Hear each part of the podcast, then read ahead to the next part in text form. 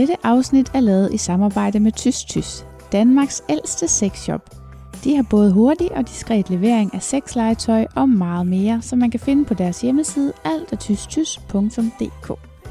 Når du har fundet noget, du kan bruge, enten til dig selv eller til en dejlig gave, kan du bruge rabatkoden SVINGER20, så får du 20% rabat på det hele, også det, der er nedsat i forvejen. God fornøjelse. Før afsnittet starter, har jeg en servicemeddelelse. Den her podcast har en side på Instagram, der hedder Svingerpodcast, og en hjemmeside, der hedder svingerpodcast.dk. På Instagram kan du følge med i, hvad der sker bag kulissen, og også få indflydelse på programmerne. Jeg vil gerne høre fra dig, hvad du gerne vil høre mere om, så hvis du har ubesvaret spørgsmål eller selv har lyst til at bidrage med din egen historie, så kontakt mig på Instagram eller via hjemmesiden eller andre sociale medier. Diskretion, det er regel nummer et, så du kan henvende dig trygt og anonymt. Jeg siger selvfølgelig ikke noget til nogen. Mit liv, både sexlivet, men også alt det andet, har ændret sig til det bedre, siden jeg begyndte at svinge. Jeg ønsker selvfølgelig for endnu flere, at de ikke skal lade sig stoppe af deres egne forestillinger og frygt for, hvad svingermiljøet er for noget. Så derfor har jeg lavet en podcast om det. Her interviewer jeg andre svingere. Det er nye og gavede, og det er singler og par. Vi taler om livet før og efter den skældsættende første tur i klub, så du kan komme med som fluen på væggen og måske bare have lidt lettere ved at træde over dørtrinnet, end jeg selv havde. Velkommen i klubben. Øh, tak fordi jeg måtte komme. Jamen, det var da simpelthen så lidt. Jeg vil gerne starte med, ligesom i sæson 2, hvor, øh, hvis du vil være sød og fortælle, hvordan vi to kender hinanden.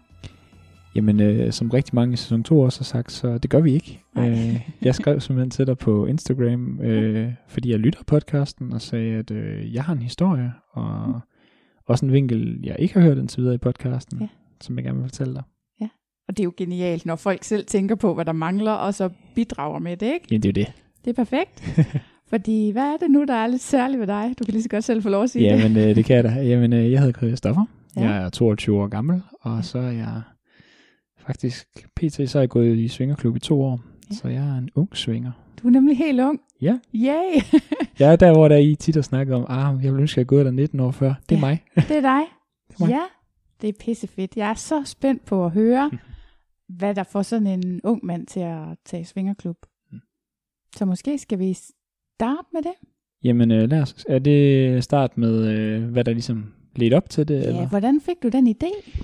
Jamen, øh, på det var en tidspunkt, der havde jeg jo sabbatår, da jeg startede. Jeg var 20 år gammel, lige blevet færdig med gymnasiet og fra det mørke Vestjylland. Så Mm. mm. der var øh, der var nok at lave. Så jeg arbejdede som bartender, og så øh, var jeg rigtig træt af øh, det ry, der hurtigt kan opstå øh, i byen, og generelt træt af den overfladiske og usikre måde at date på, som jeg ved, at flere også har snakket om, også Mm. mange i klub snakker om, at det er mere sikkert. Øhm, Men undskyld, nu Ja. afbryder jeg lige. Ja. Når man er 20 år, og man så er mand, mm. er man så særlig optaget af sit ry? Det øh, er nogen måske ikke, men øh, det var jeg. Okay. Jeg øh, ønskede ikke at have et, et ry, som øh, forenklede, hvem jeg også som, som, som når folk bare kunne sige, Nå, men det er ham der, eller... Og Mm. det var der lidt, fordi... Så, Det så, følger jo lidt med at være bartender i det hele taget. ja, og det var lidt en skam, fordi jeg var altid pinligt ædru. Det var faktisk Ja. helt forfærdeligt. Jeg var sådan en dårlig bartender. Jeg kunne ikke finde ud af at score gæster, eller få dem til at købe mere. Jeg, jeg passede bare mit arbejde. Ja. øhm, super kedeligt der. Øhm, Ja. Men jeg, jeg siger så til min kammerat, jeg er simpelthen så træt af det her. Og Mm. Tinder var jeg gået død i, i gymnasietiden. Gud, så. Tinder fandtes der. Ja, altså, det er fuldstændig sindssygt. Altså, jeg var 20, der fandtes Tinder jo ikke lige. Jamen, jeg, jeg var for dengang, jeg startede jo med at have Tinder som 17-årig, der kunne Ja. man jo det, det var inden de lavede det 18+, plus, så det har jeg jo haft i, jeg var Tinder-veteran i en alder af 20 år, der, Ja, var, der ja, var det på i fire år. Ja. Det var fuldstændig åndssvagt, så jeg var gået fuldstændig død i det. Ja, det er klart. Øhm, og så snakker jeg lidt med min kammerat, og vi, vi øh, brugte meget tid inde med ham, og så, øhm, så faldt vi over det her program, det hedder Samtaler for Svingerklubben. Nå, fandtes det også dengang? Det fandtes også, det var faktisk, det er relativt, det er nogle år siden, det lavede i hvert fald. Nå, jeg troede egentlig, det var ret nyt. Jamen, det, jeg tror, det var lige kommet ud dengang. Okay. Øhm, sådan som jeg erindrer det. Ja. Øhm, Og det var simpelthen det program, der Ja, fik jer til at nej, teste. det var så, nej, det var sjovt, det, det var, at øhm, så ser vi det og tænker, det, det ser jo spændende ud, men jeg ved ikke helt, om det giver det sådan et retvisende billede og sådan. Skal vi sige, det var en af grundene til, at jeg synes, der skulle laves en podcast? Ja, jeg synes nemlig, det virkede sådan lidt kaffe hvor jeg ja tænkte, lidt, ikke? det er ikke, det, det ved jeg ikke helt, om det er rigtigt, for jeg Mm. havde nemlig et bekendtskab på det her tidspunkt, som havde gået i klub Okay, en enkelt gang. så du kendte en, der havde... Jeg kendte en, der lige havde sådan lige nævnt det i forbifarten, og jeg Mm. var meget sort ud og sådan, nej, det skal jeg så ikke. Nej. Men øhm, så går jeg ind og søger, og det var så på Tukan. Øh, jeg går ind og søger, og jeg gør jo ligesom alle andre. Jeg går ind og læser samtlige paragrafer, alle regler. Ja. Altså, alt læser jeg igennem. Og øh, min kammerat, han kunne jo sagtens bare sige, jamen, du skal da bare afsted. Ja. Fordi han var på det her tidspunkt, og er stadigvæk i et langt forhold, så han var bare sådan, du skal bare afsted. Ja, og en af dem, der lever igennem Ja, ah, singlevennerne. men er du Mm. gal, mand. Den Kender godt typen. Ah, men så ja, det er da nemt for dig at sige, jamen det var det. Så, øh, Ja. Så vi ringede ned og sagde, Nå, men, øh, må jeg komme ned til jer? Jamen det måtte jeg i hvert fald, og nå, Ja. så er det sted. For det var en tidspunkt, det var simpelthen så frygteligt. Jeg havde, jeg havde jo sabbatår, så jeg, Ja. jeg boede jo stadigvæk hjemme, inden jeg startede uddannelse. Og, Ah, ja. Så jeg skulle til at lave krumspring for, ah, men jeg øh, overnatter inde med en kammerat. Og, Nå, du skulle til at finde løgnehistorier. Ja, er du gal, så jeg, jeg skulle lyve, og jeg skulle lyve gevaldigt. Men Fordi, prøv lige at høre. Nu fortæller jeg lige noget fra mit privatliv. Jeg har en søn på 15. Sidste weekend var der løgnerfest. Det var simpelthen, øh, de må være fem jo, fordi corona. Og de fire af dem, de var bare løgnere. alle fortæller, alle i den alder fortæller løgne om, hvor de er og hvorfor. Og jeg vil så ikke have det, når det er hjemme hos mig. Men uh, tidligere ved jeg, at de alle fire har været nogle værre løgner.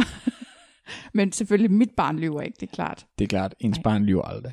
Nej, Det gjorde jeg heller ikke selv. nej det gjorde Jeg du var ikke. sådan en kedelig en. um, Okay, så du skulle ind og sove ved en kammerat? Jeg skulle ind og sove en Yes. kammerat. Og jeg øh, var heldigvis i en situation, hvor øh, man skulle op og arbejde dagen efter. Det var i efterårsferien øh, Ja. 2018, så, øh, og jeg havde heldigvis et job, hvor jeg havde simpelthen fri. Ja, så øh, næsten tre år. Um, Ja. Og jeg havde heldigvis fri, så øh, han sagde, nu får du min nøgle til lejligheden, og så Mhm. kører du afsted. Så sagde jeg, hvad nu hvis jeg bliver nervøs? Så ringer du til mig. Fordi han vidste, at jeg ville blive frygtelig nervøs. Ja. Jeg havde det helt op til halsen. Jeg var så nervøs Det er klart. rystet på vej derud, og jeg havde tænkt over, hvad skal du have på af tøj, jeg havde været inde og se. Fordi... Havde du også det? Jamen, og det er så sjovt, for når jeg hører, jeg tænkte, jeg må, jeg må have mange feminine træk, fordi jeg havde total tøjkris. Jeg tænkte, at som mand skal man også, jeg, jeg tænkte, jeg er ung, og jeg vidste ikke, kommer der nogen på min alder, og Nej. en hel sådan en torsdag efterårsferien, og Mm. hvad betyder det, og jeg havde set på den der introvideo. Men der var nogen, der, de havde sådan en blæser på, sådan, og jeg tænkte, at jeg skal bare i et par jeans og en skjort. Okay, ja. Men det ville jeg så ikke køre afsted i, og sådan, for jeg tænkte, det bliver lidt, det var en lang tur, det var en time og 50 minutter, eller så Ja. for at komme ned. Og jeg, øhm, jeg siger, hvad, hvad, nu, hvis jeg bliver, hvad nu, hvis jeg bliver nervøs? Ja. Jamen, så, så ringer du til mig, siger han så til mig. Nå, men okay. Jeg tror, jeg kørte en halv time. Jeg vil gerne vende om nu. Det får du ikke lov til. jeg vil ikke se dig her hjemme før over midnat. Så du havde moralsk støtte? Jeg havde moral støtte, jeg havde. Fedt. Og jeg ringer til ham, da jeg kører ned over Vejlefjord. Jeg, jeg, jeg, jeg, jeg, jeg kan ikke. Jo, jo, det kan du godt. Afsted. og så holdt jeg i en eller anden lille skodelandsby ude foran Tukan, og skulle lige, lige tage mig sammen, og så ringer han sidste gang. Er du, er du sikker på, at jeg ikke lige skal vende over? Sådan, Nej, du er nået så langt, og nu kører du ind, og så får du en fed aften. Ja. Og det er sjovt, jeg snakkede om i den her podcast, podcast tidligere, hvordan at den der med at sidde ude på parkeringspladsen, Yes. og bare sidde og stige den havde jeg slet ikke. Er det rigtigt? Fordi da inden de var nået derhen, så tænkte ja. jeg, ej, det skal da ikke hedde sig. Nej, det skal det jo heller ikke. Nej. Og så jeg, øh, men jeg var der jo alt for tidligt. Altså, Nå. altså fr- fremvisningen, rundvisningen der, det var vel klokken 8, halv 9, Ja, og jeg var der klokken 7. ja Lige lige, når de åbner. Lige når de ja, åbner. ja, men det, Ja. det var jeg også. Og, og det var, der, var, der var simpelthen ikke særlig mange mennesker, og Nej. der var lige lidt fuld. Så, og jeg var bare sådan, gik lidt rundt og sagde, nå, der er wellness, og ej, Mm. hvor lækker der rundt ja. og kigger. Ej, hvor ser det jo meget stille og roligt ud, og så kommer man da ellers ned i Red Room og tænker, øh, nå, ja. Ja. ja. Jamen, øh, det er der jo selvfølgelig også. Ja, det er der jo også. Og fik allerede udfordret alle mine fordomme der, og tænkte, Ja. ej, nu ser du lige, hvad for nogle mennesker, der kommer. Ja. Men så var jeg jo heldig med at kunne stille mig op i baren og snakke lidt med en af de bartender, der var deroppe og Mhm. sige, nå, men øh, hvordan er du ledet? Så der blev spurgt lidt til min alder, og hele den aften blev jeg mødt af den samme. Og du kom alene? Ja. Ja. Og du er 20? Ja. Ja. Hold op det modet. Ja, det er det altså også. Jamen, det er jo sjovt, for det havde aldrig faldt mig ind, at nogen ville tænke det. Jeg tænkte bare, Nå, men, jeg kan se, der står op til 18. Der står, der er nogen, der kommer som 18 år. Jamen altså, så er det, jo, det er jo nok meget normalt, det er de nok vant til. Men det Ja. oplevede jeg faktisk, at mange sagde, det synes de faktisk, der var imponerende, eller at det var fedt, at jeg gjorde det. Mm. Men hvad er egentlig, nu tager jeg lidt spring her, hvad ja. er egentlig din vurdering? For der er jo andre unge mennesker dernede. Min vurdering er, at hvis der er nogen, der sidder og hører det her og tænker, åh oh, nej, det er kun gamle mennesker, og det er kun klamme mm. mennesker, drop alle de fordomme, fordi ja. der er masser af unge, og ja. det, jeg oplevede virkelig, især den anden gang, jeg var afsted, mm. rigtig mange på min egen alder. Ja. Og det var, det går op for en, hvor hurtigt det simpelthen er irrelevant, hvorvidt det er folk på ens egen alder. Ja, for jeg skulle lige til at sige, at det næste spørgsmål er jo, hvor længe er man egentlig ung? Og nu skal du ikke tage hensyn til mig. Prøv at man er ung, så længe man føler sig ung. Jo, men når du står, når du står dernede, især de første gange, hvor ja. man måske har sådan lidt fordomme, og man vil helst møde ind på sin egen ja. alder og sådan noget. Det er så ikke så godt for mig, fordi at jeg er jo lige præcis til det lidt ældre. Jeg Nå. kan jo lige præcis godt lide sådan. Ja. Så altså, det var også noget, der sådan måske kommer nu her. Fordi ja. min første gang, der, øh, jeg nåede også til sådan det der komfortable punkt i løbet af den aften, så allerede inden der var sådan rigtig kom andre mennesker, men der var nogen, der var begyndt, og sådan nogle mm. stamgæster var kommet, og så sagde jeg simpelthen bare til mig selv, ej, kom nu. Alle andre er bare i undertøj. Det ser simpelthen for fjollet ud, at der står der i fuld påklædt. Mm. Og jeg havde ikke tænkt over, at der kom en rundvisning. No. Så jeg var bare, jeg tænkte, ej, jeg klæder om. Ja. Så jeg klædte om, og så gik jeg rundt, og så fandt jeg nogen, der sad og snakkede med, og mm. det var rigtig hyggeligt. Og så vi så skulle rundt på den der rundvisning. så du den ene. 16 mænd. Og det var ene par. Ja. Og så var jeg bare, så stod der bare sådan en 20-årig kejle der, der bare var klædt om, og jeg havde det så fint med det. Det var så hyggeligt, og vi Nå, havde, så fik vi lidt sjov ud af det, og sagde, at jeg føler mig lidt underdressed, sådan ja. bogstaveligt talt. Ja. Men det var rigtig fint, og det var, det var faktisk rigtig sjovt, og det var faktisk en god icebreaker lidt, at ja. når Nå, så var der lige en gut, der var med, og han står bare i underbukser. Ja, det skal vi andre jo også lige om lidt. ja. Men, men det var virkelig sjovt. Um, men der er altid nogen, der er lidt klædt om, synes jeg, på rundvisningerne, men de fleste er ikke klædt om endnu. Ja, men altså, det gør jo ikke noget. Der er jo plads til alle, og det er jo det, man også finder ud af netop allerede på rundvisningen. Og selvom de andre også er nye, så er det ligesom om, de falder ind i den der lidt øhm, omfavnende stemning, ikke? Helt sikkert. Og jamen altså, det, øh, det var en fed aften. Vi var ikke så mange, vi var under 100, men ja. det var rigtig godt, fordi at det er jo igen der meningernes udveksling, og mm. jeg mødte jo rigtig mange ligesindede, både mm. nogen på min egen alder, men bestemt også nogen, der var dobbelt min egen alder, både ja. mænd og kvinder, og det gav bare så meget. Altså, det, det var ligesom at få et kram, man ikke vidste, man havde behov for. ja.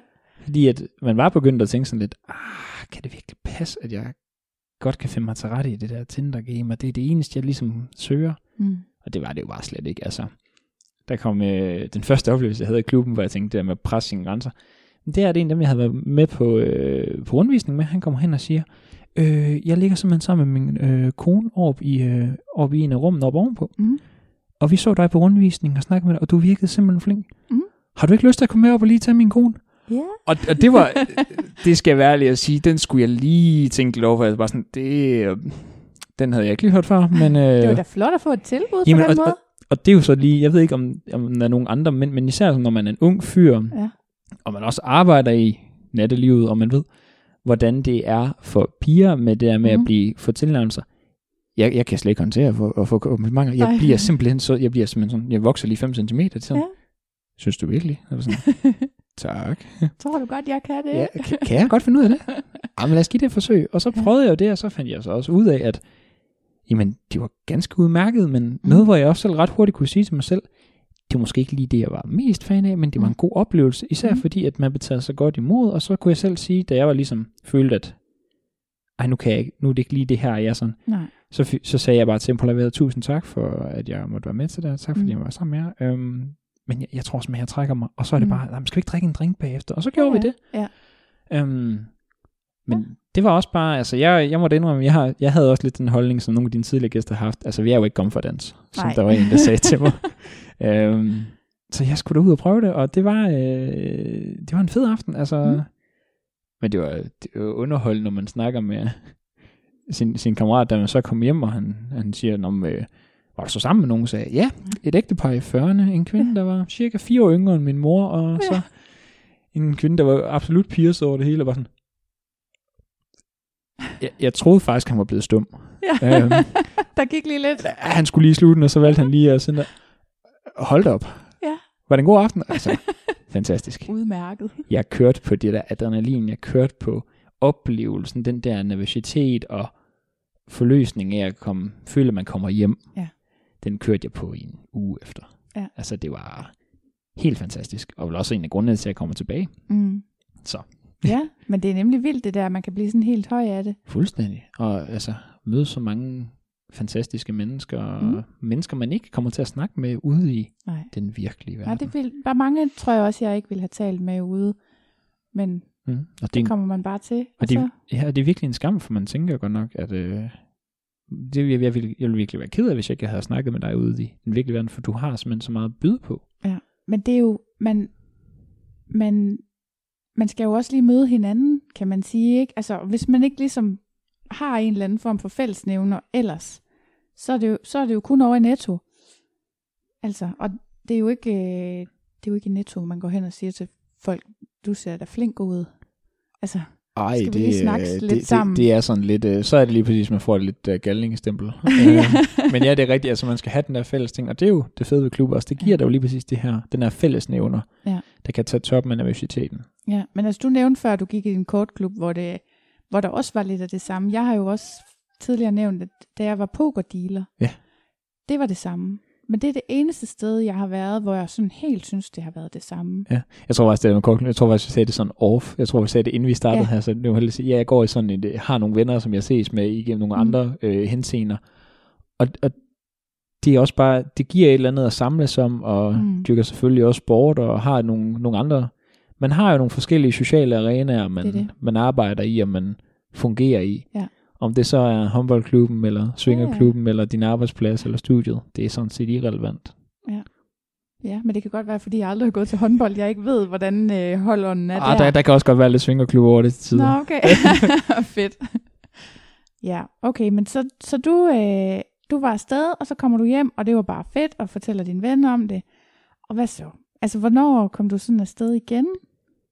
Jamen, øh, det sjove er, jeg, jeg kunne allerede sige til mig selv sådan, allerede, sådan relativt ret hurtigt efter at sige, at jeg vil det her igen. Mm. Men så, ligesom så meget andet, så rammer virkeligheden, og der var travlt på arbejdet, og Mm. jeg skulle lige sønde mig lidt på oplevelsen, og var Ja. begyndt at se en igen, og Mm. så faldt det lidt fra hinanden, og så tænkte jeg egentlig, ej, vi giver det sgu et skud mere. Det var Mm. sjovt sidst. Ja. Så der gik alligevel faktisk seks måneder, før jeg ligesom kom ja. tilbage til det igen. Øhm, og, øhm, og, og det var bare på en, en helt ganske almindelig fredag aften, hvor der var godt gang i den, og Mm. det var rigtig fedt. Mm. Men det var faktisk også en aften, hvor jeg havde min, øh, jeg tror min eneste dårlige oplevelse i klubben. Nå. Øhm, og det var faktisk, og det havde ikke noget med sådan selve klubben at gøre, det havde simpelthen noget at gøre med, at øh, det, jeg ved ikke om det er en historie, du hører, eller noget. Jo, gerne.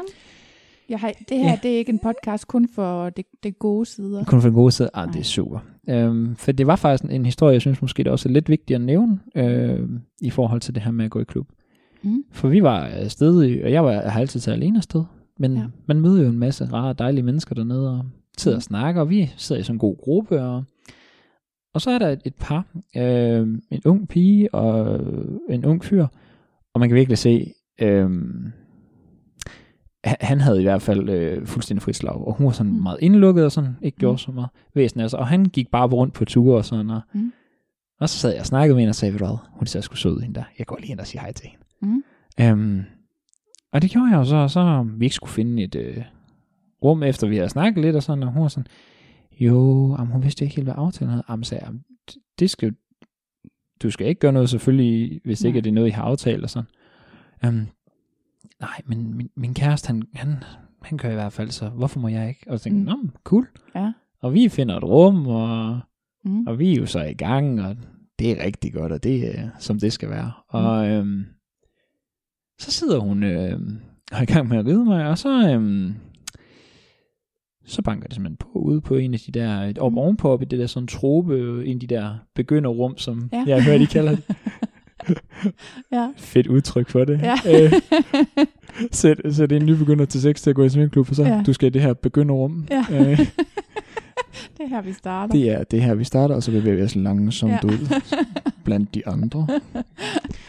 Og, øhm, og så banker det ligesom på der sådan lidt, Mm. og han råber sin kærestes navn, sådan, øh, er du derinde? Og øh, så kommer det bare lige sådan et, øh, fuck for hende. Mm. og jeg tænker, øh, var der ikke øh, styr på aftalerne Ja. her? Eller? Og der, jeg var jo lidt nervøs omkring, fordi at jeg havde fået under alle omstændigheder, du må ikke forstyrre folk, fordi det er diskretion frem for Ja. alt. Um, og han beordrer, at hun skal komme ud, og, øh, Mm. og så f- den køligste kommentar, jeg længe har hørt, kom fra hende her Mm. kæresten, der virkelig bare var, ja ja, jeg kommer lige om fem minutter. Okay. Og så sagde hun, at øh, fuck ham, vi, Ja. nu gør vi altså det her færdigt, fordi Ja. det er ikke mit problem. Ja. Det var ikke mit problem. Nej. Øhm, hvad hendes kæreste og hende, de havde aftalt. Så, Nej. øh, men der var jeg faktisk nødt til at gå ned bagefter, ned i baren og sige, hey, det her, det var faktisk en lidt en træls oplevelse. Han, Mhm. Jamen, han havde også godt, han kunne godt høre, at der var nogen, der havde råbt op, og Ja. de var taget afsted ret hurtigt. Ja. Så det er igen det der med, når man er afsted som par, hvad for nogle aftaler har man for guds skyld Ja. have styr på det, for det var faktisk en, en meget ubehagelig oplevelse, Ja. som Det kan jeg godt forstå. Ja. Du har ikke øh, haft nogen interesse i at skabe problemer i nogen andres liv. ingen måde Det er der jo ikke nogen, der har. Så hvis man pludselig finder sig selv midt i sådan en drama der, det, det er jo ikke særlig rart. det, var, det var meget ubehageligt, og faktisk noget, der gjorde mig lidt ked af det, fordi jeg tænkte, Ja. det, jeg har tænkt meget over sådan, kan jeg vide, hvordan stemningen var hjemme i bilen? Ja, åh oh, gud Ja. ja. Nok lidt presset. Ja, må den ikke. Må den ikke. Men altså, det er rigtigt nok. Man skal selvfølgelig have styr på sine aftaler, eller også skal man i hvert fald have styr på, hvordan man får det efterbearbejdet. Fordi jeg synes også, det kan jo også være svært at lave aftaler på forhånd, fordi det kan også være noget med nogle gange at bare gribe de chancer, der nogle gange er. Altså det tænker jeg på for mit eget vedkommende. Jeg havde aldrig fået brudt de første grænser, hvis ikke at altså hvis jeg havde været helt fastlåst hjemmefra, og hvis ham, jeg, ham der var min mentor dengang, hvis han ligesom ikke havde udfordret de grænser, sådan, hvis vi havde haft sådan nogle meget klare aftaler om, hvad vi måtte og ikke måtte, så, så tror jeg slet ikke, at jeg var kommet videre end til begynderrummene, vel? Nej, og det, er det er sjovt, for øh, jeg tænkte jo også i starten, jeg skal i hvert fald ikke have en trekant. Og det Nej. var det første, jeg startede med. Altså det var fuldstændig, okay, det var ikke lige det her, der var planen, men uh, I guess this is what we go, we go with. um, Mm. Men der var det også lige pludselig første gang, at, at jeg sådan, der var det en, en, en kvinde, hvor jeg simpelthen tænkte, at hun er simpelthen for smuk til, at jeg ikke skal hen og, Ja. Og give hende i hvert fald et kompliment. Ja. Og, og det brød jo også bare nogle grænser, det her Ja. med, at, og det var faktisk den første aften, jeg var et sted, hvor det, det fandt, man lærer jo rigtig meget om sig selv, og rigtig meget om både, hvem du er som person, men også rigtig meget om din seksualitet ret hurtigt. Ja. Og det med, at øh, der er nogen, der bruger dæknavn, eller aliaser, Mhm. mm. eller lyver lidt om deres alder, eller hvad de mm. gør. Mm. Og jeg var jo bare mig, så jeg gav Ja. jo bare Christoffer 20 år. Mhm. Og hun sagde, ej, det er godt nok skam. Er det? Det er fordi, jeg har en søn på 21. Uh, ja. Øhm, og der tænker jeg nok, nå da, Ja. hvad forskel gør det for det her? Og, og det- gjorde så ingen forskel, da det så kom til stykket, så der var det jo lige pludselig, at vi havde en sjov samtale, og bare sådan, jeg er dobbelt din alder, siger hun til mig, og sagde, nå, Mm. du er også dobbelt så god at være i seng med som langt størstedelen, jeg har prøvet, så ved du hvad. så Altså, passer det sammen. Det passer ganske udmærket. Ja. Så. Men det var jo sjovt nok, at man nåede dertil, hvor at, jamen, alder er egentlig ikke et issue. Eller er ikke et issue. Eller så er det jo, altså, Ja. det er lidt sjovt at høre dig sige, at du foretrækker de modne damer, for jeg har det jo på samme måde med mænd. Hmm. Jeg foretrækker jo også nogen, der har prøvet det lige et par gange før, ikke? Så jeg kan jo sagtens sætte mig ind i, at det er interessant, men du står også et andet sted i dit liv. Helt sikkert, og det er jeg også meget bevidst om, jeg gør. Mm. Jeg er meget bevidst om, at, at det er nemt at komme og sige, at jamen, øh, jeg synes jo, det, det, der er bare så meget, der er en helt anden, øh, ja, aura, en helt anden øh, selvtillid, der stråler ud Ja. af en kvinde, der er, ja, lad os sige det bare, plus 40, altså. Mm, en, en pige på 21, der måske først lige ved at lære sig selv at kende. Ja. Så det, jeg tænker, altså, det er ikke noget med at sidde og sige, at det er kun over overhovedet ikke. Mm. Men det er bare, det var bare noget helt specielt, og det var en fed oplevelse at få, og det var fedt at være sammen med. Mm. Så Men gør du der nogle tanker om det i, i forhold til, jeg har faktisk slet ikke spurgt, om du var single, men vi snakkede lige lidt om Tinder, inden mikrofonerne blev tændt, så yes. men mindre du er et åbent forhold, så tænker du single. jeg er single på tredje år. Så Ja. det er, men det er faktisk også noget, jeg har tænkt over til i dag, at hvad, hvad man ligesom sådan skulle sige. Jeg, det er jo lidt paradoxalt, det her med, øh, jeg er single, og, men vil egentlig gerne finde et forhold og leve et monogamt. Øh, Okay, det vil du gerne. Jeg vil gerne leve monogamt, ja. Ja. ja. Og ser det faktisk heller ikke som nogen øh, udfordring. Mm. Øhm, Du vil ikke have svært ved at holde dig fra klubben, nej. hvis du fandt den, den rigtige. nej, det tror jeg ikke på det var nuværende tidspunkt, fordi at igen, det er også noget med, hvor der man står i livet, og jeg vil, Ja. gerne, jeg vil gerne have børn, jeg vil gerne Ja. have, have Villa Vorse og det hele, Ja. så det er jo også der med, der er den der dårlige, øh, rigtig dårlige ting, men man siger, at man skulle have rendt hornene af sig. Mm. Øh, man skulle helst ikke have nogen horn tilbage på et tidspunkt. Det synes jeg, det ville være kedeligt. Men det der med at have rendt hornene sig, jeg tænkte i hvert fald, at mens jeg er ung, så vil jeg i hvert fald gerne sige, at jeg prøver noget. Jeg har prøvet mm. noget med mit liv. Mm. Jeg har ikke bare siddet i, ja, synd og så røvelse, bare siddet og lavet ingenting. Jeg vil ud og prøve noget. Og Mm. så jeg kunne sagtens, når den, når den rigtige kommer for mig, jamen altså, så er det et monogamt forhold. Ja. Øhm, men selvfølgelig, så længe at der ikke er det, og Ja. klubben er der. Men det er jo også svært at forene klublivet med at få børn. Det, der bare lidt er sket for mig, det er jo, at øh, jeg har fået svært ved at forestille mig et monogamt forhold igen. Fordi det giver, det giver en eller anden form for rush, det der med dels processen med at score, og den kan man godt få øh, alene, men man kan også godt få den som par. At der er nogle andre par, der synes, man er attraktiv, eller singler, der synes, at man er et flot par, der godt gider at være sammen med en og sådan noget. Altså, så det er sådan en del af det. Og den anden del af det er, at nu har jeg ikke, altså jeg har ikke selv prøvet at være 20 år i et forhold, jeg, men jeg forestiller mig, at øh, hvis, når der er gået en vis mængde år, så øh, kan det godt blive lidt rutinepræget. Og der kunne man igen få lyst til måske så ja, gå i klub. Det er jo ikke sikkert, at man i starten tænker, at man skulle være sammen med andre, men på et eller andet tidspunkt, så tænker jeg, hvis man først har haft de oplevelser, hvis man først har prøvet en trekant, og måske en firkant, eller hvad man sådan har været ude i, så, så lige pludselig, så er det nærmest en del af en seksualitet, som jeg, jeg har svært ved at forestille mig en fremtid uden den del. Men det, det er sjovt, du lige nævnte det der med firkant, fordi jeg tænkte lige præcis, at jeg kan sagtens have de her oplevelser, Mm. som jeg har haft i klubben, dem kan jeg sagtens have uden for klubben også. Ja. Og, jeg oplevede det mest frygtelige. Jeg havde været til noget holdfest her i det tidligere på året, hvor øhm, der er så en veninde, der skriver til mig og siger, hey, har du ikke lyst til at øh, være sammen med mig en veninde? Og jeg var fuld, så selvfølgelig havde jeg da det. Mm. Øhm, og Så, så, havde du øh, ikke været fuld, så var det blevet Åh oh, nej, nej og det er slet ikke. Altså der havde jeg jo bare været nødt til at sige, ej, det kommer ikke til at ske. øhm, men det, jeg så alligevel, fordi dømmekraften var lidt falden, fordi jeg havde egentlig sådan slået op for mig selv, efter jeg havde været i klub og sagt, jamen trekanter, det var faktisk ikke det, der tændte mig særlig meget. Mm. Men det her, det var så lige pludselig to piger, Mm. en ekstra fyr og mig, så en ja. firkant.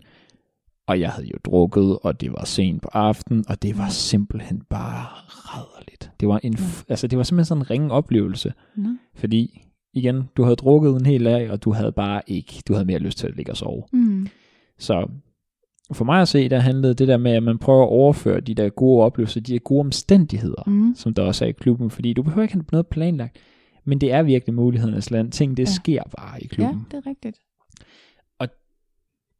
Er nogen, der siger, jamen, hvad er forskellen på at gå i klub og på virkelighedens sag? Ja. Ja. Jamen, forskellen er ret simpel. Vi har et fælles mål her. Det her ude, det var mere akavet kajtet, og der var alkohol indblandet. Mm. Og det sex er seriøst det er langt bedre, når der ikke er alkohol indblandet. Det er, øh, det er simpelthen bare et win-win for alle parter. Mm. Øhm, så, så jeg kan sagtens forstå, at du kan tænke, jamen, når man først har ligesom smagt Ja. på det liv, som svingerlivet jo er, det er jo et fan. Altså, mm. det er jo... Jeg har sagt til venner, der er i et forhold, har sagt, "Nå, men skal jeg prøve det? Nej. Nej. Jo, jo, du skal, men du skal være, du skal være opmærksom på, og det, det holder jeg stærkt på, at det ændrede noget for mig. Ja. Og det ændrede noget i, hvordan jeg så mig selv som både menneske, og hvordan jeg så mig selv som øh, øh, seksuelt individ, og hvad jeg ligesom var til, og mm. hvordan jeg synes, at tingene skulle være, og det gjorde også, at jeg fik et lidt andet syn på det her med, med, med jalousi med par. Øhm, Mhm. Jeg er meget bevidst om, at jeg er et menneske, der har været jaloux, eller er jaloux, fordi øh, de at ekskærester ikke Mm. har haft det helt samme forhold til monogami, som jeg måske har haft. Ja, nej. Super. Så, ja, lige præcis. Og så, Ja. ja, så tror jeg, øhm, så jeg kan sagtens se, hvor det er, at det kan gå ind og give problemer, det her med at sige, jamen jeg vil gerne leve et monogamt forhold, men jeg vælger at se det sådan her, at finder jeg den rigtige, Mm. får man nogle børn, og skulle det gå hen og blive forfærdeligt kedeligt, og blive rutine, samlebånd, og ja. man føler, man er gået i stå i en alder af 40, jamen så ved jeg, at der er noget andet derude. Ja, så det er ved, selvfølgelig rigtigt. så ved jeg, at hvis ikke at det er det her, du vil, Mm. så gør noget andet, fordi du ved, der er noget andet. Ja. Og du ved, der er noget andet, du synes, der var sjovt. Ja, ja, ja. Øhm, men generelt hele tiden have sig selv med i det. Mm. Om du går i klub, om du er åben omkring, at du svinger eller ej, eller om du, øh, jeg tror faktisk, første gang nu har jeg den podcast, jeg faktisk betragter mig selv som svinger, ellers har jeg bare sagt, Mm. at jeg er gået sådan lidt i klub, men jeg er jo svinger. det, Ja, men det er jo det store spørgsmål. Hvornår er man egentlig det? det synes jeg, det er du altså, når det er, du går der første gang, fordi det, det synes jeg. Hvad nu, hvis man aldrig kommer tilbage? Så er du øh, retired, så er du, du er på pension. Has been. Yes, has been swinger. Tidligere svinger. Mm. Okay, jamen altså. Det, jeg oplever det lidt forskelligt, hvornår man synes, man er svinger, og det er også, for mig har det der label været sådan lidt en sjov ting, fordi i starten, da tog det lige noget tilvænding og vende sig til det, og nu, nu har jeg nærmest ikke noget label, jeg synes, det passer vel. Det, der var spørgerunde for ikke så længe siden på min Instagram, og der var der også en, der spurgte til, til min seksualitet. Altså, der var, først var der en, der spurgte, har du været sammen med piger? Så siger jeg, ja, det har jeg. Hvad så betragter du så dig selv som biseksuel? Og jeg, jeg har da måske lige tænkt over det i fem minutter, men jeg har ikke, jeg har ikke sådan rigtig spekuleret over den del. Altså sådan, er det, er det vigtigt, hvordan min seksualitet er? Skal der være et ord, der lige passer til, eller hvordan? Ikke? Det er sjovt det her med seksualitet, fordi at det er jo også noget, man begynder at tænke over, sådan når Ja. man kommer ned, og man ser jo, og der er immer væk virkelig mange flotte mænd i alle aldre. Ja. Og har været meget sort omkring, om jeg er hetero. Ja. Og så går der bare den ene lækre mand efter den anden, og man bare tænker, er jeg kun til piger? og det er jo noget af det, som jeg helt sikkert glæder mig til, når klubben åbner op igen, jeg skal prøve, fordi Ja. jeg vil gerne udforske, jeg vil gerne finde ud af, om kunne man være til begge dele. Ja. Men vi snakker generelt alt for meget i det her land omkring, hvem man tænder på, i stedet for at se på, hvem man bliver kærester med, eller hvem man har det sjovt med. Altså, mm. jeg, jeg er simpelthen også så træt af de her labels der. Altså, lad nu folk have det sjovt med, hvem de vil. Og om du er biseksuel, transseksuel, om du er hetero eller panseksuel. I klubben er det bare lige meget. Du ja. har det sjovt. Ja. Du, øh, du giver den gas. Ja. Med både mænd og kvinder. Ja, og ja. altså, Ting sker bare. ting sker. Ja. Og det er så fint. Ja, ja, og det er lækkert, at der er et sted, hvor man kan få det prøvet af, uden at man lige pludselig skal forholde sig til et eller andet nyt label, eller... Og det er jo også det, som jeg tænker, at klubben også er virkelig god til, det er, at du kan jo prøve ting af. Ja. Du kan jo, helt ærligt, så kan du nå til et punkt, hvor det er, at det er bare meget sikkert. Ja. Og nu har jeg hørt flere af de her afsnit, og hørt, hvordan at især kvinder siger, at det er et godt sted, og det er sikkert. Ja. Men jeg kan sige, når man er en ung, usikker knægt på Mm. 20 år, jamen så er det også fantastisk dejligt sikkert. og det kan give Hvordan noget- det? Jamen, nok ikke, når man ikke kommer med den største selvtillid på grund af forliste forhold sådan, i de der ungdomsår der, og man ikke ved hak om, hvad kærlighed er, og man tænker, ej, sex, det ved jeg da er. Mm. Men når man så kommer dertil, at man oplever, at man kan være sig selv, Mm. du behøver ikke at lægge skjul på, hvem du er. Mm. Du behøver ikke at lade som om, at du er alt muligt, eller du i hvert fald, ej, jeg tænder da i hvert fald overhovedet ikke på det der, nå nej. Øh, Mm. man behøver ikke alle de masker. Nej. Og det er bare så befriende. Og det, øhm, det er noget, jeg sådan synes er nok noget af det, jeg tager allermest med mig fra mm. det, Mhm. at jamen, lad bare de masker ligge, fordi mm. Mm. de gør ikke noget godt for dig. Mm. Og du kan være dig selv dernede, hvorfor kan du så ikke også være det her blandt os andre? Ja. Så det har du lært mere? Helt sikkert, og så har jeg også synes, at det har været fantastisk. Altså hele det der med den tur der, når man kører ned til Tukanen, mm. og noget godt musik i ørerne, og ellers bare, det er lidt noget, jeg føler, jeg gør for mig selv, Ja. og kun med mig selv, altså en Ja. alene ting. Det er med, at man måske lader telefonen smide mm. den på Mhm. lydløs, der er ikke andre, jeg skal have, eller på flight mode, så folk ikke ligesom kan se, hvor jeg er henne. Ja. Man går lidt off the grid, og det er en, det er en fed fornemmelse. Det er en fed fornemmelse at ligesom lægge hele det her ja, social media-liv og internet, og alle ved altid, hvor alle kan altid få fat i dig. Ja. Det er rart at lægge det på hylden og bare være til stede i, Ja. I menneskers nærvær og oplevelser og dele noget sammen på den måde. Mm. Så altså, det er sindssygt givende. Det synes Ja. jeg virkelig. Det synes jeg også. Og der er heller ingen tvivl om, at vi alle sammen savner det nu her i øh, coronatiden. Oh tænkte- boy.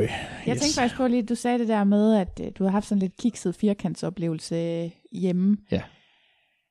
Det kommer jo også an på, hvordan det ligesom kommer i stand. 100 procent. Det har ligesom været min øh, strategi her, mens der har været corona. Det har været at, at være til ting i, privat. Små, lukkede arrangementer med højst fire personer, fordi de der restriktioner, ikke? Men, øh, Yep. men bare det har alligevel givet lige lidt følelsen af, at, at der skete et eller andet, ikke?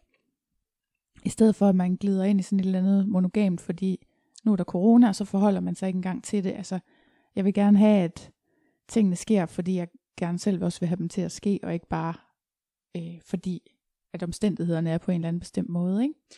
Jo, jo, helt sikkert, og jeg tænker da også, at rigtig mange, især på min alder, har da stadigvæk haft, man har da fået, hvad skal man sagt, genetableret noget kontakt til nogle gamle ja. flammer, fordi at det lige præcis har været der med, når man så kendte man en der, eller kendte en der, og så Ja. har man måske lige ses for noget forpligtende, og Ja. det er også fint, men man kan godt mærke, når man er gået i klub, at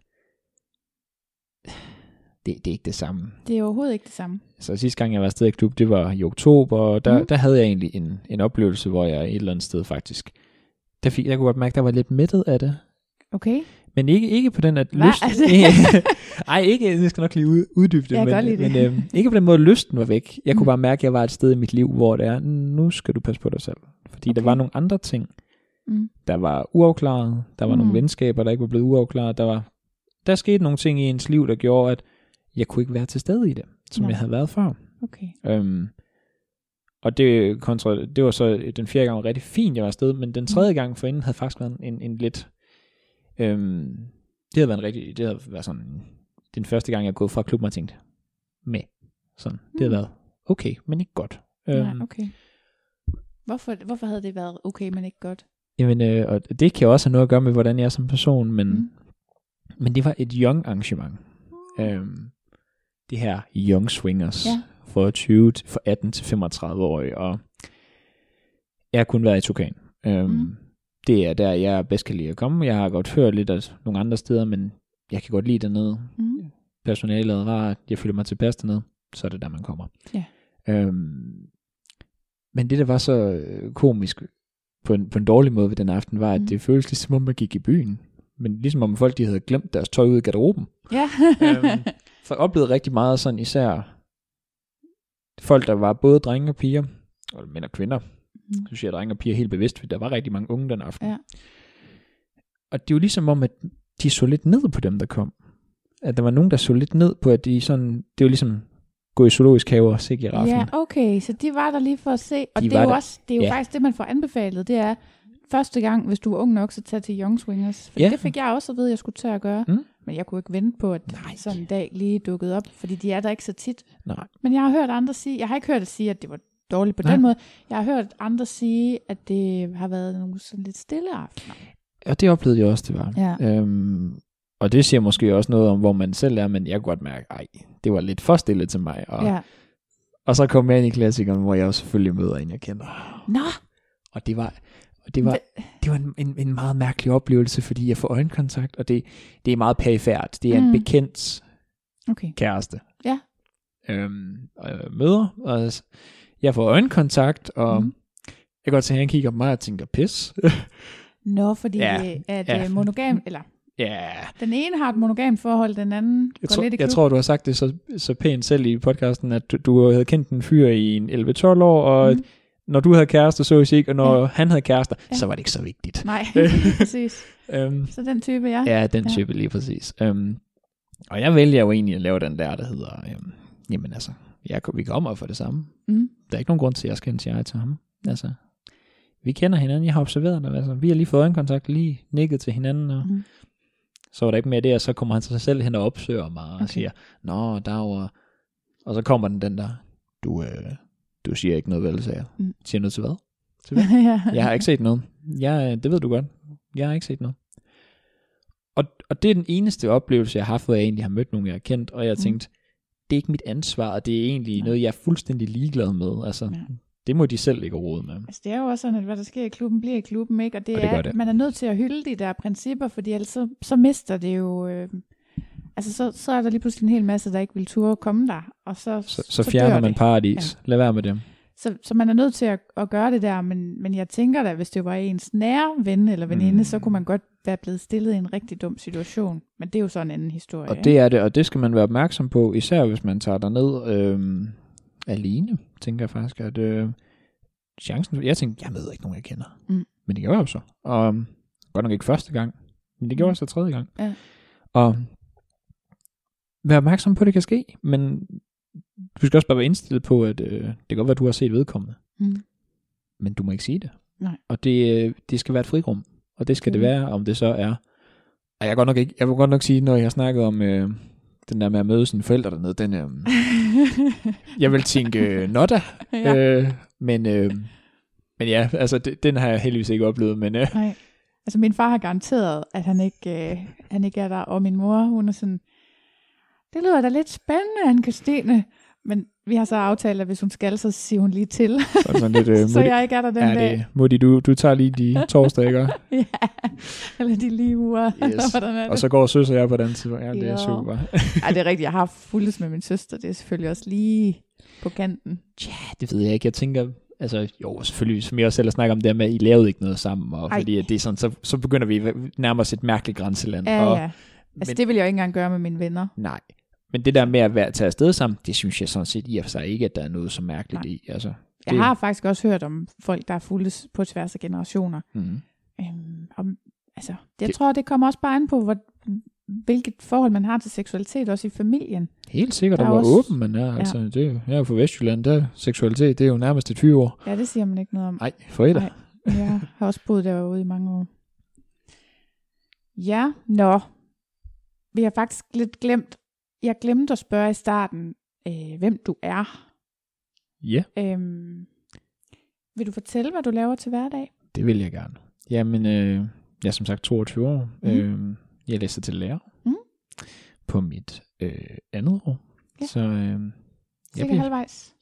Ah, godt. Første år. Første år er jeg igennem. Vi er i gang med andet år, okay. så tredje semester. Mm. Men øhm, ja, jeg satser der på at blive lærer. Ja.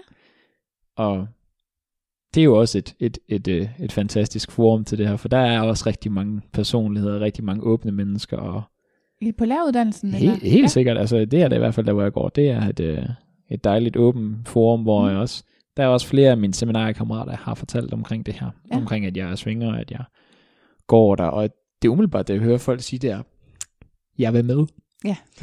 Men det er også det, jeg får. Ja, altså folk, altså det, det er lidt, nogen vil jeg gerne sige, men sådan, at hvis det er i sådan store forsamlinger, mm. Mhm. og det har der været en, enkelt- til en enkelt fest, hvor folk sådan lidt, ej, det er godt nok grænseoverskridende, ej, det kunne jeg bare slet ikke få mig selv til. Mm. Og så når man sidder ude og ryger den der smøg latina, hvad, hvordan, øh, hvorledes, Ja, ja, øh, ja. så, så kommer de listende. Alle er alligevel lidt nysgerrige, Alle ikke? er sindssygt nysgerrige, og det er jo helt normalt at være nysgerrig. Altså, sex er for pokker naturligt, og det er da naturligt at have en lyst og en nysgerrighed til et Ja. ja. sted, hvor der er folk kommer for at dyrke sex af alle mulige forskellige afstøbninger og afskygninger med forskellige mennesker.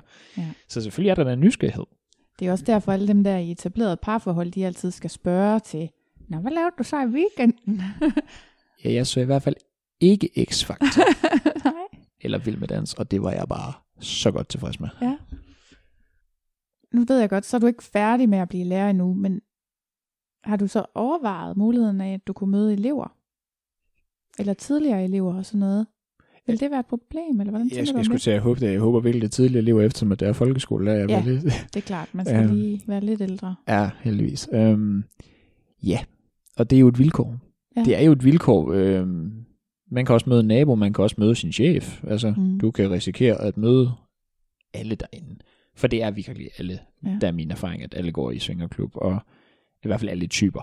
Ja. Øhm, men ja, selvfølgelig er det da, det er da en mulighed. Men det er det, der er så sjovt, fordi det har jeg vist også sagt en gang før, at der var en gang, jeg gik ud med en psykolog, og han var lidt presset over, hvis han mødte en klient. Mm. Mm. Og det kan jeg faktisk godt forstå. Altså fordi, lige præcis en psykolog, så, så møder man sin egen psykolog ned. Jeg tror, altså jeg ville have det okay med det, hvis det var min, men jeg ved ikke, hvordan jeg ville have det med det, hvis jeg var psykologen. Jeg, jeg tror også, jeg vil have det lidt. Jeg tror, jeg vil kigge lidt, hvis jeg mødte min psykolog dernede, men ja. øhm, på den anden side tror jeg også, jeg vil tænke, hey, fedt, du har et privatliv. Ja, Øhm, ja. Fedt, det er ikke bare er at sidde og høre på os andre Ja. dagen lang. Øhm, men ja, jeg tror igen, det kommer også meget ind på, hvad du, hvem du er som menneske, og hvad din holdning er til det, fordi at, Ja. er du inhabil som psykolog, eller er du uegnet Nej, til at undervise? Er, du, er, du, er du uegnet til at undervise, hvis du har mødt en gammel elev? Eller tværtimod synes jeg jo, at, at det beviser, at vi er mennesker. Det beviser, at vi alle sammen bare er mennesker af kød og blod, og den der menneskelighed, jeg synes jo ofte, at man møder i alle mulige instanser, når man møder Mm. folk, der står i en autoritetsposition, at øh, gud, kan de være sjove? Gud, har, de, har de på Møder sin gamle lærer fra gymnasiet derude at handle, eller i byen, og man tænker, gud fader, altså, har du et Ej, privatliv? Gør du det? Gør du det? Så du sidder ikke nede i kælderen indtil næste mandag? Okay, what? Ja, Øhm, det er rigtigt. Så igen, normalisere og menneskeliggøre det. Jeg Ja. Sad lige og, inden du kom her, sad lige og så øh, et nyt DR-program, der Skamløs. Øh, ja, jeg har set det første Ja. ja. afsnit. Ja. Og, og på den ene side, der, bliver, jeg- der tænker jeg bare, yes, you go girls. Og på den anden Mm. side, der tænker jeg også bare, nej, hvor er jeg træt af den måde, det at de skal vinkle det på, som om, at de stadigvæk er lidt nogle ofre. Ja. Det er godt nok træt, trættende. Ja. Øhm, men, Ja. men det der med at normalisere ting, fordi at sex er normalt, og det er normalt at kunne lide det. Mm. Vi er bare Det virkelig... er det jo. det er det. Altså, vi er bare... Hvorfor havde vi ellers lavet prævention og alle sådan Ja, ting, virkelig. ikke? altså, Ja.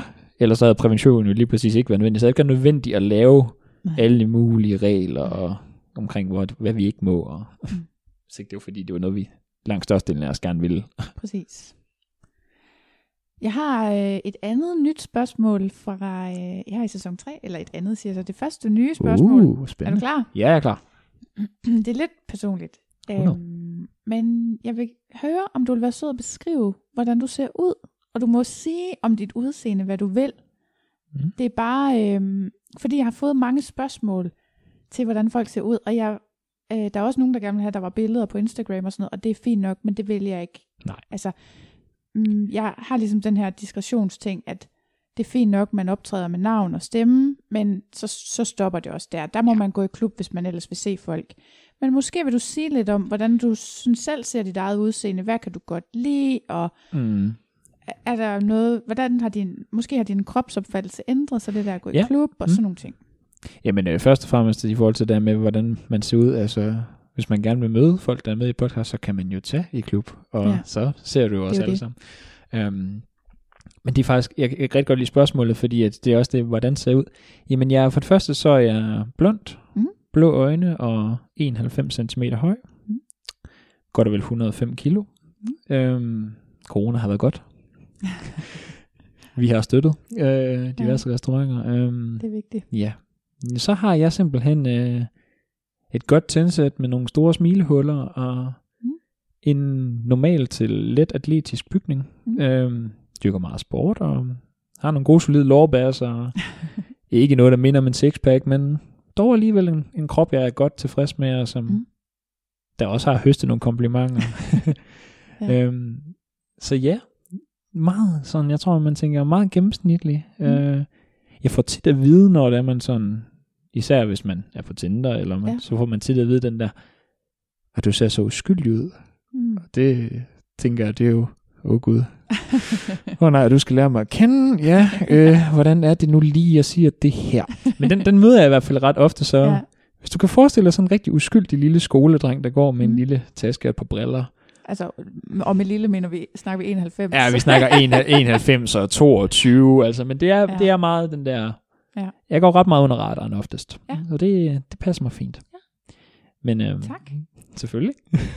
Det er nemlig sådan lidt specielt det der med, men jeg synes faktisk, det er relevant nok, også især for folk til selv, at sige, hvordan man ser ud, fordi der er også noget ved, netop, hvad er det, man selv lægger vægt på, når man skal beskrive sit eget udseende, ikke? Altså helt sikkert, og hvis man endelig, altså jeg kan da lige komme med en enkelt kritisk ting, altså jeg har da nogle kæmpe ører, mand. Altså det er kæmpe ører og en mærkelig hårgrænse, men altså, det overlever vi. Ja. Har, du, øh, har din kropsopfattelse ændret sig af, at du går i klub? Ja. Ser du anderledes på dig selv? Ja. Ja. Hvordan? At min krop er min krop, det er ikke, jeg skal ikke stille mig ud som en eller anden actionfigur. en- Der skal, jeg skal ikke være, alle mine muskler skal ikke være markeret for, at jeg kan være sammen med en pige. Jeg havde nok lidt den der klassiske negative kropsdel med, åh, jeg vil gerne have en sixpack, åh, jeg vil gerne alt det der. Mm. Men jeg tror, det var i sit tidligere afsnit, hvor der er en, der sagde, at det er fuldstændig ligegyldigt, hvor fed en sixpack ham, gutten du er sammen med har, hvis han kan holde i 30 sekunder. Mm. Øhm, ofte synes jeg, at det der... Min kropsopfattelse nok ændret sig i den forstand, at jeg... Jeg skulle bare mere tilfreds. Mm. Jeg er mere ikke ligeglad, fordi det er jeg ikke. Nej. Det vil jeg ikke sige, jeg er forfængelig. Det vil jeg sige, jeg er forfængelig med, med et behov for at se godt ud selvfølgelig. Mm. Øhm, men jeg er ikke fanatiker, og bliver det aldrig omkring hverken kost eller træning. Øh, fordi jeg synes, det er simpelthen ikke nødvendigt. Altså det der, Mm. vi skal simpelthen, jeg tror der er flere, der også har sagt det, nu at man uden at komme til at gentage sig selv for meget, nogle af de ting er jo selvfølgelig blevet sagt i tidligere afsnit, øhm, Det kan jo være, der er nogen, der Ja, hører det- det, her som det det. første afsnit. Så skal de i hvert fald høre, at alle kropstyper er i klubben. Der er både høje, slanke, lave, ty- tykke, altså, og det er, det vil overraske en. Hvis man er meget visuelt fokuseret, som Mm. mænd ofte, mig selv inklusiv er ofte, den der selvtillid, der kommer fra folk, Mm. du måske ikke regner med, jamen altså, du ender med at være sammen med nogle mennesker, du måske aldrig havde været sammen, du aldrig ville have været sammen med, mm. øhm, ude i, i byen af den ene eller den anden grund, fordi det bare er så meget mere overfladisk. Du har ikke tiden til at sætte dig ned og få den her gode samtale, lære hinanden lidt at kende. Mm. Øhm, så hvad har det gjort at gå i klub? Jamen det har gjort, at mit kropsideal er blevet mere naturligt. Mere, og nu siger jeg naturligt, det er blevet mere inkluderende. Jeg er blevet Ja. ja. mere, jeg bliver mere og mere glad for de strækmærker, der er på skuldrene og Mm. på lårene, og det, det er så fint. Hvordan er egentlig andre menneskers kroppe? Ser du anderledes på det nu? Øh, ja, det, Ja. det gør. Øhm, og det, jeg synes, det er sjovt, det er så tydeligt at se, hvornår folk har det godt med dem selv, og med godt med mm. deres Mhm. krop, når man er i klub. Man kan se, åh, hun har det så fedt med, hvordan hun ser ud, og han, øh, han har det bare lækkert med det, og der er også nogle, der, er sådan, der gemmer sig lidt, især Ja. hvis man er ny, og så Ja. indtil det går op for en, gud, jeg skal ikke stå og suge maven ind, det er fuldstændig irrelevant. Ja. Øhm, og det, det er sjovt det med andre menneskers kroppe. Jeg tror, det har været som et eksempel. Øh, men det der med at stå og snakke med en, en kvinde, der måske lige er en fem år ældre end mig, og som jeg nok vil mene, noget pænere end mig. Og det er jo igen noget visuelt. Det er jo fordi, mm. vi har sådan et lidt et kastesystem med, at alle de pæne mennesker, de er meget højt i hierarkiet, ja. og alle os andre jævne mennesker, vi ligger lidt længere ned. Mm. Øhm, og så kommer hun jo lige præcis bare hen, og det er virkelig bare i, undskyld mig, bare kasser og give den Mm. gas. Altså, der var, Mm. og det var bare, halløj, og jeg, fordi jeg kom jo til at kigge, og det gør jeg selvfølgelig, og det var også bare, ja, er de ikke flotte? Mm. Og var sådan, jo, det er det egentlig, det er nogle pæne bryster. Ja, og jeg tror måske, det er den samme type, fordi at, øh, Mm. hun var sådan lidt, ja, de skal da vises frem. Og Ja. selvfølgelig skal de da det. Altså, Ja. det, Jeg kan ikke huske, om jeg faktisk har fortalt det i podcasten, men der var jo en aften, hvor jeg, jeg tror, det har været første aften, hvor jeg var der alene. Ja, har jeg ja, sagt ja, jeg tror, det, det er med hende, der, øh, der bare sagde, jamen altså, jeg har da pæne bryster, de skal da De vise. skulle lige vises Ja, frem, jamen, ja. jeg- Så jeg- jeg jeg- mødte hende, da hun var på vej tilbage fra omklædning, efter at have taget sin BH af, Ja da. fordi at, øh, de skulle da ud. Jamen, jeg, er- jeg, er vild, jeg, jeg, fedt. jeg er vild med energien. Energien er så fed. Hvis hun nogensinde hører det her, så ring lige til mig. Jeg synes, hun var så fed. Det var et afsnit, man gerne vil høre. Ja. ja, nå. Så du, øh, i forhold til, øh, hvad du har prøvet, så har du været i Tukan fire gange. Har du været i andre klubber? Øh, nej, det har jeg ikke. Har overvejet det, men nåede egentlig frem til, at både i kraft af, hvor jeg bor nu, og har boet, at Tukan er det, der er tættest på, og Mm. jeg hører, det er det, der har bedst faciliteter, og jeg er egentlig glad for at komme der, så jeg har ikke sådan rigtig haft et behov for at komme andre steder, eller være andre steder. Og har du prøvet, så har du prøvet øh, lidt firkant her Ja, derhjemme lige under corona, men, men ellers har du så prøvet nogle andre, sådan nogle lidt anderledes ting. Åh, oh, men man, der er altså anderledes ting, det har jo igen været de der frygtelige drukfiaskoer, eller når venner sætter en op på Mm. nogle øh, interessante dates. Øh, og det, det har givet gode historier, men oftest Mm. mm. har det egentlig også givet lidt den der ah, følelse bagefter. Og den synes jeg aldrig, jeg er gået fra, når jeg har været sammen med en i Tukan. Jeg har aldrig gået med den der ah, følelse. Selv ah, med er hende. det sådan noget, det skulle jeg ikke have gjort, eller? Øh, Den der, ja, den der med, eller, fordi, og uden at skulle sidde og glorificere mig selv, det der med, at man kan godt have forskellige forventninger mm. herude i den virkelige verden, mm. øh, til hvad det er, hvis man mødes på Tinder, og man skriver Ja. ja. sammen, og skal det være et forhold, eller er det bare et engangskanal, eller hvad er det lige, der sker? Og da man var yngre, der var man måske sådan lidt mere, ah, det behøver jeg vist ikke at sige. Men oplever Mm. ofte, at så kommer man til at sove nogen, og det har jeg det rigtig dårligt med. Ja. Og selv hvis jeg gør det nu, så er jeg bare, jamen altså, det er bare sex. Eller Ja. ja. det er meget åbent, at det er bare det. Og for man kan så hurtigt komme til at sove hinanden, fordi man ikke har afstemt forventningerne, og den Mm. har man bare ikke på samme måde i klub. Den Nej, er er mere rigtigt. bare, det er sex, og så bliver du ikke jaloux eller ked af det, hvis hun ligger, eller hvis han ligger er sammen med en fem minutter siden, du tænker derimod, friskt. Jeg Mm. er imponeret over det der gå på mod. Altså Ja, det kan ja. jeg slet ikke. Jeg skal lige ned og slappe af nu. Ja, ja. Jeg skal lige ned og sidde i Spanien. Um, Jamen, man synes i virkeligheden, det er dejligt for de andre, de har en dejlig aften. Jeg synes, det er fedt. Jeg synes, det er fedt, folk giver den gas, og jeg Ja. synes, det er fedt, at man kommer rundt, og der sker noget, fordi lige præcis det er, der du har hævet hele det der element af jalousi ud, i hvert fald som single, når du kommer der. Ja. Øhm, Ja, for det er sjovt, du sagde før, at du faktisk var jaloux ellers. Ja. og det, det er jo det. Det er jo det, der er sådan lidt sjovt. Det er også det, der er dejligt befriende, fordi ja. jeg Ja. er normalt en jaloux type, og, og det er da også sådan, det er da noget, jeg i hvert fald er meget træt af ved mig selv, fordi mm. Mm. det synes jeg jo, det er så, så, så ulogisk at være, når det er, at man når Ja, typisk er det jo ikke så rationelt. Nej, desværre. Øhm, men det er jo så fedt at så komme i klub og bare kunne opleve, gud, det er der slet ikke. Ej, hvor lækkert. Øhm, så ja, på den måde, så er, det helt, så er det rart at opleve, at man ikke bliver jaloux på den måde, men derimod bare tænker, godt for dig. Men du har ikke haft en kæreste, siden du gik i klub, så? Øh, nej, ikke, ikke rigtigt. Har haft selvfølgelig noget, der har været ved at være, Ja. være nærmer sig label, men, men ikke nej, altså ikke siden, øh, at, at hun, at min ekskæreste op, op, øh, ophævede monogami. Nej, uden lige at sige det. Er det, det var frisk? Men, men det er bare, fordi jeg tænker, måske ser det anderledes ud for dig bagefter, det med jalousien. Jamen, og, øh, For det kommer tit indenfra. Det er jo også noget med at hvile lidt i sig selv, ikke? Og helt sikkert, det er det jo i hvert fald noget af det, der jeg kan mærke, at der er sket i tiden, dengang man Mm. gik i 3. G heldigvis, at Ja. det der med at hvile i sig selv, og det der med at tage det med med ro, Mm. ikke at skulle føle, at du skal leve op til alt muligt andet, end egentlig, hvad du egentlig selv vil med dit liv. Det er, det er kommet til en, så det kan godt være den der jalousi, den der angst for at miste noget, den er sådan ja. meget irrelevant. Det kan godt være, den er faldet fra. Men jeg vil da elske, at jeg kunne finde så meget ro i mig selv, og finde så meget, at finde en partner, der vil det samme, og vi kunne gå i klub sammen Mm. og stadigvæk have en familie. Ja. Øhm, det ville jeg da synes, det ville være fantastisk. Ja. Men altså, det er jo klart, det, er jo, det ville jo være det toppen, fordi at man så igen, i stedet for at man lader sig tynge ned af at gå i klub, ja. At man så lige præcis bruger det til at løfte hinanden op og give Ja. noget ekstra til ens forhold. Ja. Øhm, det ville jeg da klart synes var fantastisk. Men Ja. jeg ved ikke, om det er muligt, og jeg ved ikke, om det er muligt for hverken en kommende partner eller for mig selv. Jeg har et interview, der ikke er udgivet nu. Eller måske er det. Det ved man ikke. Fordi jeg kan godt finde på at bytte om på You, you never know. Men øh, en, der hedder Bjørk. Og det, hun er, hu- hun er, hun er fra et forhold, og hun er også, hvad jeg ville kalde ung. Mm. øhm, og de er lykkes med at have børn, Ja. og stadigvæk gøre de her ting.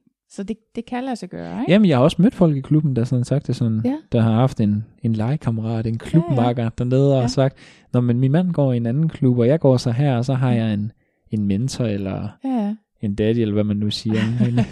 For, hvor- for hvor det, re- ah, det er frygteligt. Det, jeg, jeg føler virkelig, det er min generation, der har ødelagt det ord fuldstændig, og det, det, gør, det gør lidt ondt. Jamen lige de her dage, det kan man også, øhm, det er jo det, der er ved en podcast, men lige de Ja. her dage er der ved at blive lavet ny lovgivning om sugar dating og sådan Ah, noget. men jeg, det, don't get me started. Det der med, at 12-årige, de sugar dater. Nej, det hedder overgreb. Ja.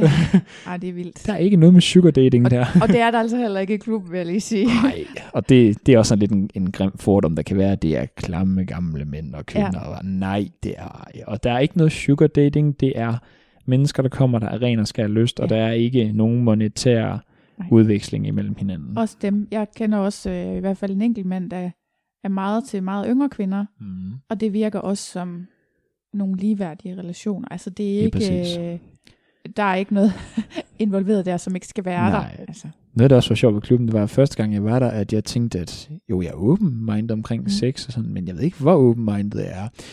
Øhm, jeg ved ikke, om jeg slagter det her fuldstændig nu, men det hedder, jeg tror, det hedder shibari. Øhm, der, hvor det er, at man, man, man bliver bundet op som Ja. kvinde, eller som mand, alt efter. Mm. Øh, og det var der en, der gjorde øh, midt ude på diskoteksgulvet. Nå, det der med ræb. Ja, ja, med rebene. Ja, Ja, ja lige præcis. ja. Ja. Jeg, jeg, ved ikke, om det er rigtigt. Det, det kan godt være, at det bare er mig, der taler af røven, hvad jeg lige sagde. Men det jeg var, ved ikke, hvad det hedder, men det Ja. har jeg også set. En, der hang der. Ja, lige præcis. Ja. Ja. Og som virkelig bare fik den, hvor jeg bare tænkte, jeg sad med en cola i hånden, og sad mm. bare og kiggede på det og tænkte, så det var ikke en grænse. Okay, spændende, spændende. Ja. Ja. Øhm, det der hele det der med, at der er nogen, der siger, jamen, jeg, jeg havde svært ved at se og vende mig til at se folk, der havde sex, og jeg tænkte, det var faktisk ikke nogen grænse for mig. Nej. Så det var rigtig fedt at opleve, at okay, det var, det var skræmmende, hvor hurtigt tingene blev normalt. Ja, det er jo det næste, ikke? Og det, det er jo også lidt, lidt fedt, at, at tingene bliver så normalt ret hurtigt. Det gør jo Ja. også, at jeg tænker, at man er hærdet på en, en god måde. Åh, oh, men det er stadigvæk noget andet i klubben. Helt Nu har jeg jo sikkert. lige haft sådan nogle hjemmeoplevelser, ikke også? Og det, det der med at sidde ved et spisebord, og pludselig så er der en, der giver en anden en et blowjob, det, Den er stadigvæk lidt, uh, wow. det virker stadigvæk lidt forkert, men også fedt, ikke? Mm. Men det er bare, altså jeg tænker også, jeg er mere åben for det nu, end jeg havde været for et par år siden, Ja, selvfølgelig. før jeg havde prøvet at gå i klub. Men det, men det er stadigvæk, det, det er lidt anderledes, fordi det er ikke, det er ikke den setting, man er vant til, vel? Mm. Men, øhm, men sådan er det. I klub, der er det ligesom, der må alting ske, ikke? Jamen lige præcis. Hvordan synes du, at ja, du har været lidt inde på, at du synes, det er mere trygt at gå i klub end en bytur. Synes du, der er forskel på den sex, du har derhjemme i soveværelset, og den, som du har i klub? Ja. Hvordan det? Det synes jeg nok. Øhm, jeg kan jo sige, at jeg har nok haft det bedste sex. Det har jeg haft i klub. Mm. At, øh, og det var igen, det var den første gang, jeg var afsted, hvor jeg var så heldig at rende ind i den her Mm. modne kvinde, der lige var dobbelt så gammel som mig selv, og det er det bedste sex, jeg nogensinde har haft, og det, øh, det hverken skammer jeg mig over, eller har lyst til at lægge skjul på. Jeg har også nogle Mm. kammerater, der spørger, hvad er det bedste sex, du egentlig nogensinde har haft? Bare sådan sagt, ja, nu skal du høre. Øhm, og, det, og det er simpelthen fordi, at den der forventningsafstemning omkring, Mhm. at det er ikke bare nå mandens orgasme videre. Det er et ligeværdigt forhold, hvor man har tid til både at kæle, man har tid til at varme ordentligt op, man har tid til at give nydelse til hinanden og til Mhm. mm. et ordentligt fuldbyrdet samleje, og også bagefter ligge sammen og grine og Mhm. mm. snakke sammen. Og det er bare mere sensuelt og mere intimt. Ja. Der er mange- mere girlfriend experience over det, end man skulle tro. og det er frygteligt, at man er nødt til at sige det, men ja, der er, Ja. jeg er blevet behandlet væsentligt bedre mm. i sengen af kvinder, jeg har været sammen med i klubben, end af min ekskæreste. Så det, Ja. Og det er jo igen også, det kan også være, at det har noget med alder at gøre, man ikke har det samme forhold til det, men jeg synes virkelig, at de one night stands, man mm. Har haft, øh, har det været meget kluntet, fordi man kender ikke hinanden, man kan, mm. men, men det føles, selvom man heller ikke kender det, man er i klubben, så Nej, har man alligevel siddet og snakket om, hvad man Ja. er til, og Ja. har givet sig god tid til det. Altså, det kan jo sagtens tage to timer at være sammen med en, mm. hvis det er. Det kan også godt tage mindre tid, men det kan sagtens tage de her to timer at være sammen. Mm. Og så lærer man alligevel hinanden at kende lidt i løbet af de to timer, hvad man ligesom, Nå, det kunne ja. Du godt lide, eller sådan der. Og det, øhm, det gør også bare, at sexen bliver mere øhm, øh, afslappet. Mm. Mm. Ikke som i slap, men som i afslappet, at mm. du Mm. ikke spænder hele kroppen, og du får ikke den samme præstationsangst som fyr. Ja. Og, øhm, og det, det er bare rart. Er det fordi, der er tid, eller? Du har Ja. tid, du, øh, du skal ikke lade dig stresse af andet. Det eneste, du skal, det er, at du skal sådan set, du skal sådan set knalde hende, du er sammen med, og Mm. mm. det skal du gøre ordentligt, og du skal tage dig tiden til det. Du skal lade være med at rushe igennem det hele. Du skal lade være med at tænke, nu, hele tiden, jeg synes, det der problem oftest, når man er ude med for eksempel en sød pige, hvis man er på Mm. date, det er, at man tænker hele tiden skridt frem. Mm. Så nu mødes vi, og så skal Mm. vi hen og spise. Okay, Mm. hvad så efter? Man kan aldrig bare være til stede i nuet, synes jeg. Det har jeg i hvert fald svært ved. Mm. Ja. Fordi det hele tiden er den der forventningsled. Den er sådan lidt ja. sat på pause. Ja. Og man har sprunget alle de der sk- øh, skridt over, når man er kommet i klub i stedet for. Mm. Øhm, så hvis valget står imellem et one night stand, eller en date, der bare skal være et one night stand, og så gå i klubben, så vælger jeg altid klub. Fordi Ja. Det er bare bedre sex, og en fed oplevelse, hvor man ikke sover nogen. Ja. Så det er nok den store forskel. Men det er rigtigt, for der er noget med kontrakten. Ja. Det der med, at øh, det er jo ikke forbudt at se hinanden igen, fordi man har mødt hinanden i klubben. Men det er stadigvæk lidt ligesom det er taget ud, ud af det ægte liv. Ikke? Så man tager hen i klubben, så har man en aften der, hvor man lader som om næsten man er kærester, ikke? og holder i hånd og kysser. Ja, ja, kys. Og putter det. og griner og alt muligt andet, og dejlig sex og sådan noget. Og så når aftenen er slut, så siger man bare pænt farvel. Kan du have det godt? Så det er sådan, det får alt det intime, men man har ikke den der indblanding i, i hinandens hverdagslivet. Og det Øhm, kan noget. Men det kan det. Øh, En, øh, en, en pointe, jeg synes i hvert fald, jeg har oplevet, er, at der er sådan omkring det her med de der sociale spilleregler, de sociale normer. Øhm, en, en, en slem fordom, jeg selv havde, inden jeg kom i klub, var, at også den der frygtelige fordom med, at jamen, det er bare orker. Det er bare Mm. orker over det hele. Og, ikke, at der er noget galt med og orker. overhovedet ikke, overhovedet ikke. Men at det var ufrivillige år. Ja, det er nok ja. mere der, vi skal sige med, at det Ja. var tvang. Altså, at Ja. det var noget, der mindede om voldtægt, og det lige præcis ikke var Ja. baseret på frivillighed og samtykke. Ja. Apropos med at være nutidig. Ja. Øhm, og, og så oplever jeg egentlig, at kommer man i klub, så er det langt vigtigere, at du faktisk overholder de her sociale numre, og at du faktisk tager dig mere tid til rent faktisk at score. Mm. Rent faktisk at være, og bare være dig selv. Det er langt bedre, end at Mm. stå og spille smart med alt muligt, fordi du, du er ligesom klædt af til skinnet. Og Ja. Folk, de er åbenhjertede og ærlige, men der er en god måde at gøre tingene på, og det Mm. er, du har de her tegn med, med hånden, ryggen, vendt indad. Jeg ved ikke, om jeg kan forklare det ordentligt, men Nej, fortæl mig lige om Ja. det tegn. Jamen det er jo i forhold til, hvordan man bliver inviteret ind, og hvordan det her sprog er i klubben. Du har der, øh, hvis man ikke man hele tiden skal bruge ord, hvis man for eksempel, der er nogen, der ligger nede på Mm. den store hvide madras. Mm. Som er Øh, sådan en, for dem, ja. der ikke har været Tukan, hvis de kan høre de andre afsnit. Ja. Det er sådan en fælles madras, hvor at man kan gå hen, hvis man er par. Yep. Og man må godt være der som single, men man, der må man kun deltage, hvis man er blevet inviteret. Mm, lige ja. præcis. Og der kan man godt stå og tænke, det ser godt nok lækkert ud det der. Og så Mm. kan man godt sådan enten blive vinket ind, Mm. og ellers hvis der måske er nogen, der øh, sexer over øh, i, i diskoteket, eller sådan, og man Mm. gerne har lyst til det, være en del af det, så lægger man hånden på øh, måske låret eller siden, Mm. men man ligger ikke med håndfladen mod, men med håndryggen. Nå, Så det er sådan lidt en invitation. Det har jeg i hvert fald fået ud af, at det er sådan, okay. man, man gør det, så det ikke er berøring, Ja, men så det, det det gør er, ja, det er ikke, ja, det er ikke grænseoverskridende berøring, hvor det er med håndfladen, men hvor Mm. det er mere, Ja, og så kan den så blive vendt om, og det bliver en invitation, Ah. eller den kan blive fjernet, eller man får viden der. Så. okay. Nå. Øhm, Og det må singlemænd godt, eller hvad? nej, øh, jeg ved ikke, om det er på den måde, men jeg har oplevet, at det var det, som folk lige sagde, at det er en god måde at gøre det på. Ja. Øh, for, uden, fordi hvis man gerne ligesom gør opmærksom på, at man er til stede, eller Mhm. at man gerne vil gøre sådan, øh, jeg skal være ærlig og sige, at jeg er øh, frygtelig kedelig i det her. Øhm, det er stadigvæk øh, nogle af de her grænser, jeg ikke helt er kommet over endnu. Det er, jeg kan godt lide den her tosomhed i, i de her rum, hvor man kan lukke til. Ja. Og det er, fordi jeg ikke er blevet presset ud endnu, hvor det er, at det her skulle være for åbne. Øh, Men det skal man jo heller ikke. det skal man jo heller ikke, men jeg vil jo gerne. Nå, okay. Så det er noget, men det er noget, jeg gerne vil prøve. Øhm, Ja. men, men jeg synes bare, at der er nogle, nogle normer, nogle, hele det der med, at jeg tror også, at der har været nogle, der er hele det her aspekt med, at der er nogen, der måske kan føle sig lidt for fuldt i klubben. Det, var, Mm, det er nogle af dine ja. tidligere gæster, der snakker ja. om det her med at blive for fuldt lidt sådan, altså Ja. med, at, at der er fald nogen, der har været irriterende, der har været sådan meget insisterende Ja. øhm, på, at de sådan gerne vil i kontakt. Mm. Og der tænker jeg bare, det er sindssygt vigtigt som mand, øh, især som single mand, når man kommer i klubben, at øh, trække dig for pokker. Altså, Ja. hver et andet sted, der er så mange andre steder, så mange søde mennesker, du kan snakke med. Mm.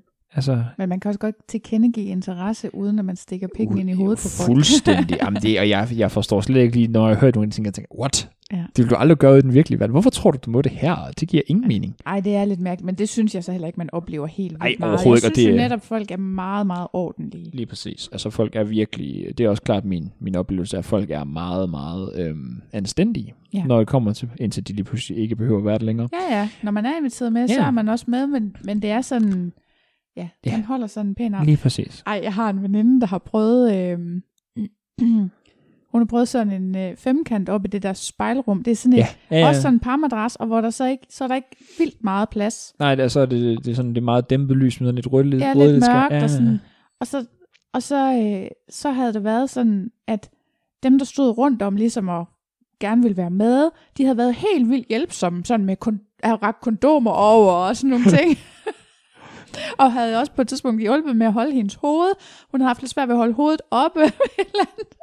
så har hun lige fået lidt hjælp til under nakken der. Så folk er enormt søde, og det havde været uden, at de var blevet anmasende. Mm. Så dem, der var involveret i den her femkant, havde ikke været i tvivl om, at der var nogen der, og de ville gerne være med Mhm. og sådan noget. Men det Men var på en indtil de var inviteret, så var de egentlig bare hjælpere. Mhm. sådan, det synes jeg var så utrolig ja, fint. men det er lige præcis det, er også kan det, man oplever også nogle gange, hvor man tænker, hvad... Ej, det oplevelse, jeg havde dernede. Øhm, men hvor det var en, jeg sad og snakkede med en, jeg havde været sammen med i løbet af aftenen, og så, øhm, så stod vi til den her gruppe af Mm. to kvinder og en mand, Mm. øhm, der sådan siger, Nå, har det været en god aften? Så ja, virkelig. Og vi sidder og snakker lidt omkring øh, onani og sådan lidt forskelligt. Og så siger øh, hende, øh, som jeg sad og snakkede med inden, at øh, "Jamen, hun, havde egentlig, hun kunne egentlig godt tænke sig sådan prøve sådan, øh, og sådan virkelig få en sprøjtergasme. Sådan, Mm. okay, jamen super. Jamen, øh, har du noget mod de her to piger lige holder dine ben? og så fik hun virkelig, altså uden at gå i ekspl- så fik hun virkelig hele armen bare midt på diskoteksgulvet, og det var, jeg sad og kiggede bare sådan helt i sådan en helt ærefrygt og tænkte, Ja. imponerende.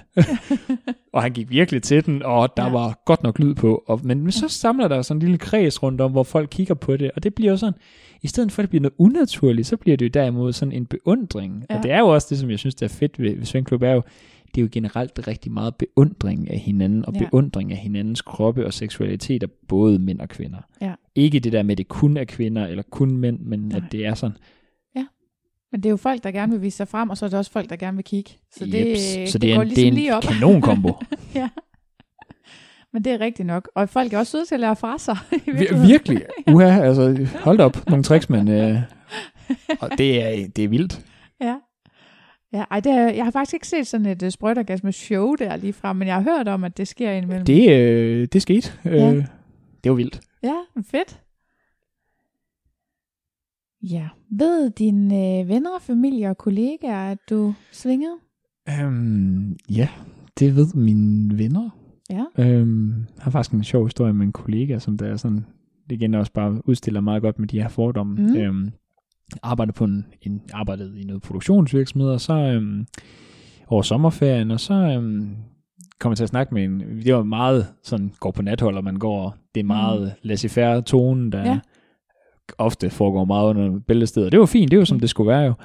Øhm, og så kom vi til at snakke om det her, og så siger øh, min kollega der til mig, Nå, og jeg var på min alder. Mm. Øh, Nå, okay. Og du, du svinger simpelthen. Nå, jamen jeg har også engang været til luder, og bare sådan, mm, Ah. åh. Jamen, jeg, der var også en gang, der var i Spanien, der var jeg også til luder nede i Markeluf, og sådan bare sådan, ja, øhm, fedt, du skal gøre, hvad du vil, øh, det er ikke det samme. Nej, han trænger vist til at komme i klub, så han kan se, hvad det er for noget. og det gør han bare. Øh, har også sagt til ham, at jeg skulle nok tage ham med, når det var, fordi at han trængte virkelig lige til et reality check. Men Ja. det var sådan, ej, det er virkelig ikke det der. Øhm, men nej, mine venner ved det, og der er også flere nu af mine venner her fra seminaret, og sådan, der ved det, og Mm. selvfølgelig mine tætte venner ved det, og, og det bliver også mindre og mindre noget, jeg sådan er, jeg i hvert fald går stille med dørene med. Mm. Mm. Der er selvfølgelig en, en ting i forhold til mine forældre. Ja. Øhm, Der har du ikke sagt det endnu. Nej. Eller? Det er noget, jeg har jeg har faktisk overvejet, at når den her podcast-episode den kommer ud, mm. så har jeg faktisk tænkt mig at sige, øh, især til min mor, Ja. ja. at øh, nu skal du sætte dig ned, så skal du høre det sammen med mig, Ja. ja. fordi at jeg har et meget tæt forhold til mine Ja. forældre. Men det er sjovt, når vi kommer ind, og når der har været noget i tv omkring Mm. svingerklubber, så er der bare kommet Ad, ej, det kunne jeg simpelthen ikke, og ej, det hvor er det over for min mor af, det, er med, det er simpelthen, den der Hun tolerance, går helt sikkert i klub. Ah, men det, og det gør hun bare. Det er, så, det er næsten lige før, det er for meget, at det er sådan lidt, ej, puha, ad, nej, Ja. ja. det gør jeg i hvert fald ikke, og slet ikke hver anden torsdag i Ej. måneden. øhm, så, så det er sådan lidt sjovt det der med, at det er, en- det er den eneste, sådan, jeg er virkelig nervøs for. Det er at fortælle det til min mor, og jeg har lyst til at fortælle det til mine forældre, fordi at vi har et åbent og meget ærligt forhold til hinanden. Og Så synes du, der mangler noget, fordi du ikke fortæller det, eller hvordan? jeg har nok den oplevelse, som du selv har givet udtryk for, man har bare lyst til at sige det, Ja. fordi at det er jo en del af mig. Ja. Det er jo en del af, af, af, af mig. Ja. Men har du ellers talt med dine forældre om sex? Ja, altså, okay. Det har jeg. Jeg øh, har Du lavet... fortalte også om den første gang. Og Om sådan det, jeg har fået, jeg fik, øh, jeg har jo sådan en dejlig familie, de er super skønne, men de er Mm. også frygtelig bramfri. Okay. Um, så øh, jeg havde Ah, på, så kan de tage det. ej, jeg havde på et tidspunkt en kæreste, øh, jeg havde ses med, der gik på efterskole for mange år siden, og så, Mm. øh, så var vi til noget familiefest, og øh, min onkel, han blev ved med at sidde og stikke til mig, og sådan, nå, nå, har du forsøgt kæresten, og hvad så, Mm. sker der noget, og så sagde jeg, nej, stille og roligt, og sådan, vi Mm. sover bare, det er meget stille og roligt. Ja. Og så min mor, hun siger bare, nå, der er så mere lydhørt op ovenpå, men sådan det regner med. Nej, Og det vil bare kaste, bare lige ned midt i tartletterne. hun bare har sådan, bare ventet på, at hun kunne Ja, få du, det sagt. jamen, hun, er bare siddet, hun ventede bare på at smashe. Hun gør, om hun er en dæmon. Øhm, og det er jo frygteligt. Og jeg sad bare, jeg, jeg, jeg fik samme farve i hovedet som en postkasse. Jeg blev så pinligt berørt. ja. Og hun sad bare og klukkede. Så jeg har sådan lidt en idé om, at jeg kan lave den stille hævn med det her. ja, var god lidt, idé. Så nu skal du høre her, mor, for jeg Ja. har nemlig også noget, jeg gerne vil dele. øhm, men nej, har, øh, har altid snakket åbent og hjerteligt, hjerteligt med mine øh, forældre omkring det, fordi Okay. det lige præcis var noget, de ikke snakkede med deres forældre om. Nej, Øh, men jeg vil også ønske, at jeg kunne være lidt mere åben med min søn om det, men jeg ved ikke rigtig, hvordan jeg ligesom får, får det til at blive sådan. jeg tror, det er vigtigt, at man ikke er anmasende omkring det, men at man Det er jo det. giver, giver sig til kende, at man i hvert fald ikke dømmer. Øhm, for det er Så- i hvert fald noget, men jeg op som en, der var teenager for relativt få år siden, Mm. øhm, kan jeg da i hvert fald sige, at det der med ikke at føle, at man bliver dømt, når man har lavet noget dumt, og Ja. det gør man, fordi altså lave noget dumt, det gør man som teenager, mm. der laver man noget dumt. Yes, Øhm. jeg har også selv været det engang. Jamen ja, det er jo det. Altså forældrene, der... Om forældrene, der har hentet en efter en fest, eller hvor man har været ude at besøge en, eller sådan lidt. Nå, var det hyggeligt? Ja, ja, vi så bare noget film. Mm-hmm. Mhm. Ja, Ja. Sure, fordi jeg kan overhovedet ikke lugte hendes parfume hele vejen. Hendes tøj, der bare stinker af det. Sådan, nå ja. Jamen, det var bare du er også en lille løgner. Ah, fuldstændig. Fuldstændig på den Skal konto. man altså ikke. Altså, den dag jeg fik min egen bil, Mm. mirakel. Ja. Øhm, fordi det var lidt den der, så behøvede jeg ikke altid at sige nøj, nøjagtigt, fordi så skulle man ikke hente, så skulle man ikke mm. det ene eller Mm. andet. Så man, Så prøv at høre, dengang jeg var barn, har jeg lyst til at sige, da jeg var ung, ikke? ja. der havde man jo ikke mobiltelefon. Så dengang, at uh, Lasse han ringede, der kom min far ind, sådan helt, jeg boede hjemme med min far, helt stor smil. Der er en, der hedder Lasse, der godt vil snakke med dig. Og man er bare klar til at kravle ned i musehullet og bare sådan lidt, ja, jeg er ikke hjemme. Det Øh, var så pinligt.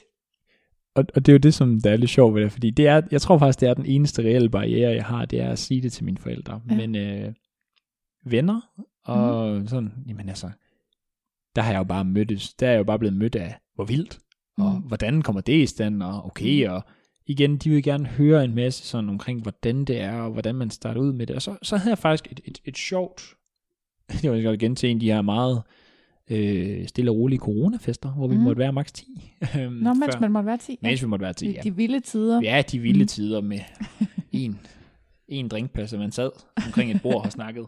Og så havde jeg gang i den her frygtelige drukspilsleg. Jeg har aldrig. Mm. Jeg er hader den leg, fordi jeg har efterhånden Nå, lavet en del. har det, ja. Jeg har efterhånden lavet en del ballade. Um, så jeg sidder altid og drikker, og jeg bliver så fuld af den frygtelige Mm. leg. Um, og så kommer den der, jeg har aldrig været i svingerklub. Mm. Og så kommer og men øh, skål venner. Mm. Og så kom der jo spørgsmål. Mm. Øhm, og så var der en i selskabet, der siger sådan, hvordan kan du få dig selv til det? Mm. Øh, undskyld. Jamen, hvordan kan du få dig selv til det? Mm. Altså, er det ikke... øh, Det er, jo, det er jo prostitution. Du, du bruger jo dig selv. Og sådan, og det synes jeg, der er frisk, der er en, der har været skiguide. Altså, men, øh, men, men hun så bare helt anderledes på det der. Altså, Ja. Et one night stand ude i byen, eller hvis man hæver en med hjem fra byen, det var jo bare fint. Mm. Men det der med, at man aktivt går efter, det er igen der med, at det bliver sådan lidt Mm. skamfuldt stadigvæk, og sådan sige, Ja. jamen jeg vil gerne have sex, og jeg vil gerne øh, have det med en bestemt person, eller jeg vil gerne have det sådan, det, det er mit mål for en aften, eller Mm. for i hvert fald at, det er i hvert fald kommet et sted, hvor det, hvor det ligesom er det, der er hensigten, at man kommer der. Ja. Øh, og det var ligesom, det var meget skamfuldt for hende. Mm. Og det var bare, det var sådan, man bliver en helt, nej, hvor sødt, men vi- jeg, havde virkelig brug for at snakke med hende om at sådan Ja. sige, det her, det er altså ikke sådan, jeg oplever det. Nej. For det er for mig, der er det ikke skamfuldt. For mig der er det derimod frigørende. Mm. Så på den måde, ja. Ja. Ja. Men det er sjovt. Men jeg har faktisk, jeg har det til gode endnu. Altså den værste reaktion, jeg har fået, det var folk, der, ikke, altså, der bare ikke har spurgt ind. Så ved man om, så er det ikke for dem, men fint nok. Jeg har ikke oplevet en eneste, der har sagt noget som helst negativt. Ja, så vi har talt lidt om, om dine venner, familie og kollegaer, de ved det, og hvorfor du fortæller det. Ja. Har vi det? Nej, det vil Snak lidt om, ikke. hvorfor du egentlig fortæller det. Eller hvor, altså, fordi der er jo egentlig mange, som måske fortæller det til de, nogle få nære venner, mm. Mm. men ikke til så mange. Hmm. Altså, jeg tror, grunden til, at jeg fortæller det, og grunden til, at jeg egentlig, jeg smider den faktisk også relativt hurtigt, når det er, at jeg, øh, nu er jeg så hentet Tinder igen, Mm. øh, når man er ved at danse en relation, fordi at det er vigtigt for mig at vise, at fordi det er oprigtigt talt er sådan, jeg har det, at det er ikke noget, man skal skamme sig over. Nej. Du skal derimod embrace, hvem du er, og du skal vise, at jeg er ikke et offer. Det er ikke Mm. noget, jeg gør, fordi at det er synd for mig, eller fordi jeg har et forkvaklet forhold til mine forældre igennem en barndom. Det er noget, jeg gør, fordi jeg elsker sex, og fordi jeg godt kan lide det. Jeg føler mig frigjort. Mm. Øhm, og, og det synes jeg, der er vigtigt, at både ens venner, Mm. øhm, og især en fremtidig kæreste måske ser, at det er altså ikke noget, ja, jeg gør, fordi at jeg har issues. Mm. Jeg gør en masse andre ting, fordi jeg har issues. ja, ja, ja. Men det gør vi alle sammen. Det gør vi nok. alle, Ja. øhm, så på den måde, Men jeg tror også, det er en god idé i forhold til fremtidige partnere mm. at sige det, fordi så er, ligger den der altid som en øh, mulighed for Ja, at åbne igen, ikke? jeg tror, det var et afsnit til Lorraine, der sagde, du kan bare ikke smide den efter 6 måneder. Bare sådan, by the way, så skal du lige høre det her. Ja. Nej, Den skal komme relativt hurtigt. Ja. Øhm, det tænker jeg også. I hvert fald, hvis det er noget, man sådan enten synes, det er en vigtig del af ens eget liv, eller, Mm. eller hvis det er noget, man tænker, man kan komme tilbage til, også sammen med sin partner. Helt sikkert. Jeg havde, øh, jeg havde en partner engang, som, hvor vi havde talt om at gøre det. Men problemet var nok, at vi gik lidt og ventede på den dag, hvor det blev kedeligt imellem os. Fordi det var ligesom der, man skulle afsted. Omvendt kan man så sige, vi har talt om sidenhen, at det der med at, at sige, nu synes jeg tiden er inde til, at vi tager i klub, det, det kunne nemt blive sådan et udtryk for, at man ikke synes, det gik godt, eller at man synes, det var, Mm.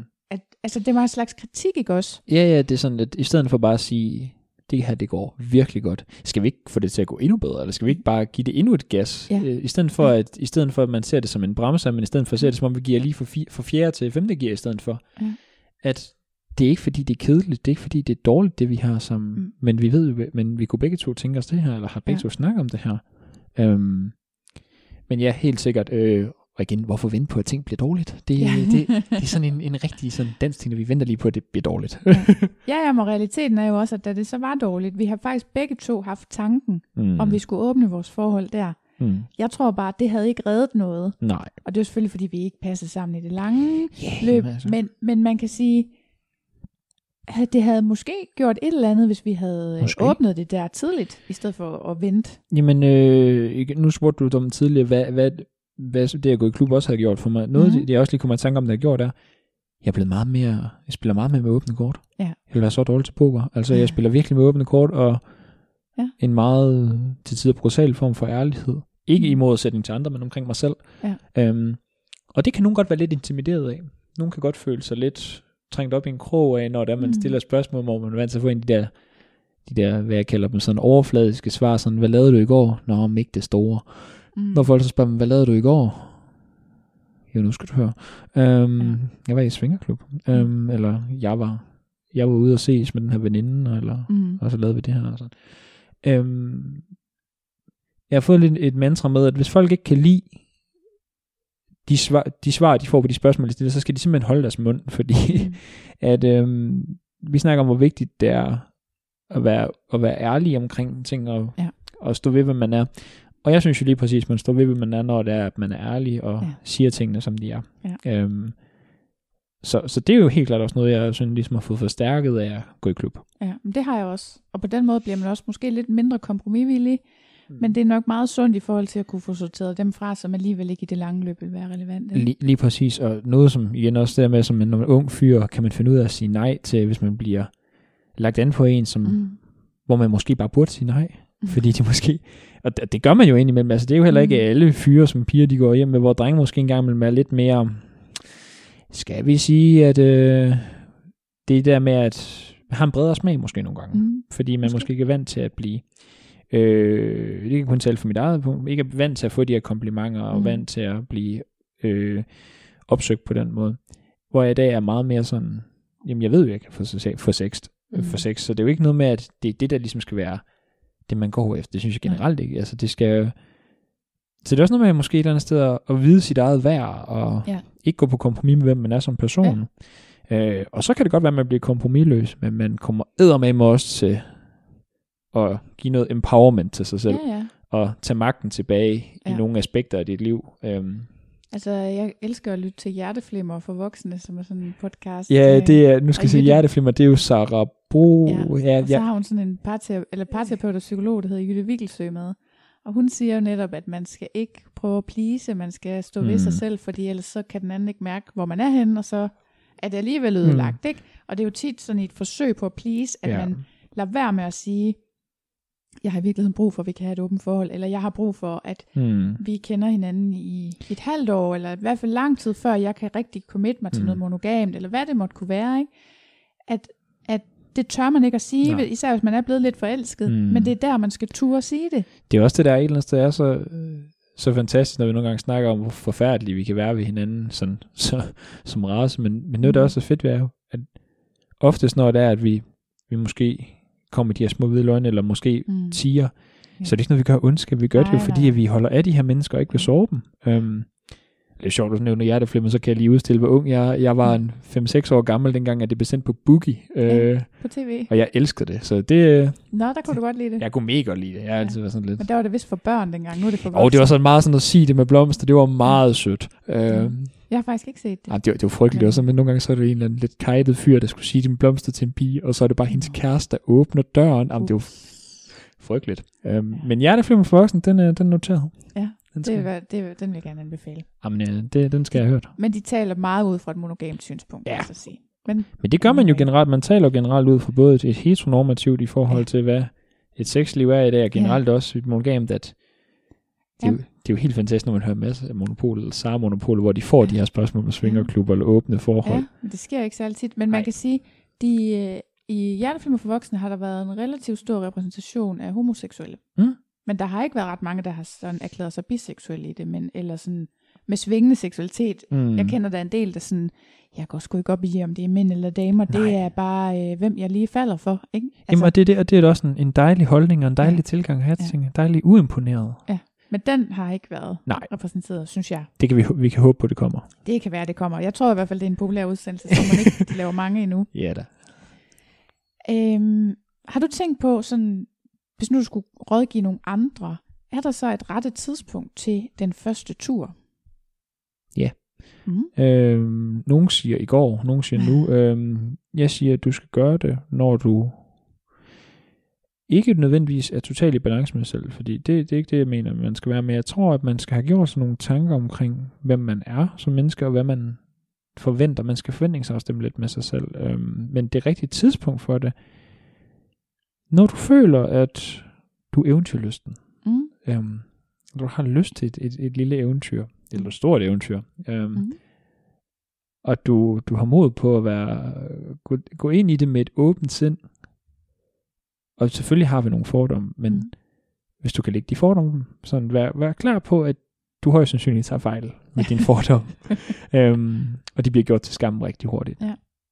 Der er ikke noget skamligt over at, at tage fejl, der er noget skamligt over at blive ved med at gøre det. Ja, det kan man sige. Øhm, så, så for mit eget vedkommende var det det rigtige tidspunkt, fordi jeg lige præcis var i eventyrlysten og Mm. mm. havde lyst til at prøve noget nyt. Og, Selvom du skulle coaches rimelig. ja, ja, han er en dejlig, dejlig mand. Ja. Øhm, og det er jo igen det der med, at nogen har behov for at rejse ud og tage den der obligatoriske backpacker-tur igennem mm. Asien Mm. mm. i sabbatår. Jeg havde egentlig besluttet mig for, da jeg blev student, at jeg ville egentlig bare rejse ind i mig selv. Mm. Mm. Jeg ville finde ud af, hvem jeg var. Okay. Og det kunne jeg sagtens, og det kunne jeg sagtens gøre i Danmark. Det var også ligesom meget... år. Det ved jeg ikke, men det var i hvert fald et sted at starte. Det var Ja. da et sted at starte den der, den der selvudvikling, hvad man Mhm. siger. Finde ud af, hvad man ligesom, hvorfor et individ. Um, Jeg har engang hørt om sådan noget forskning, hvor de har, har ligesom interviewet folk om, om øhm, hvis nu man ser, hvis nu du ser 10 år tilbage, hvor meget har du så udviklet dig de sidste 10 år? Hold op, så har man udviklet sig helt mm. vildt meget. Hvor meget tror du så, du kommer til at udvikle dig de næste 10 år?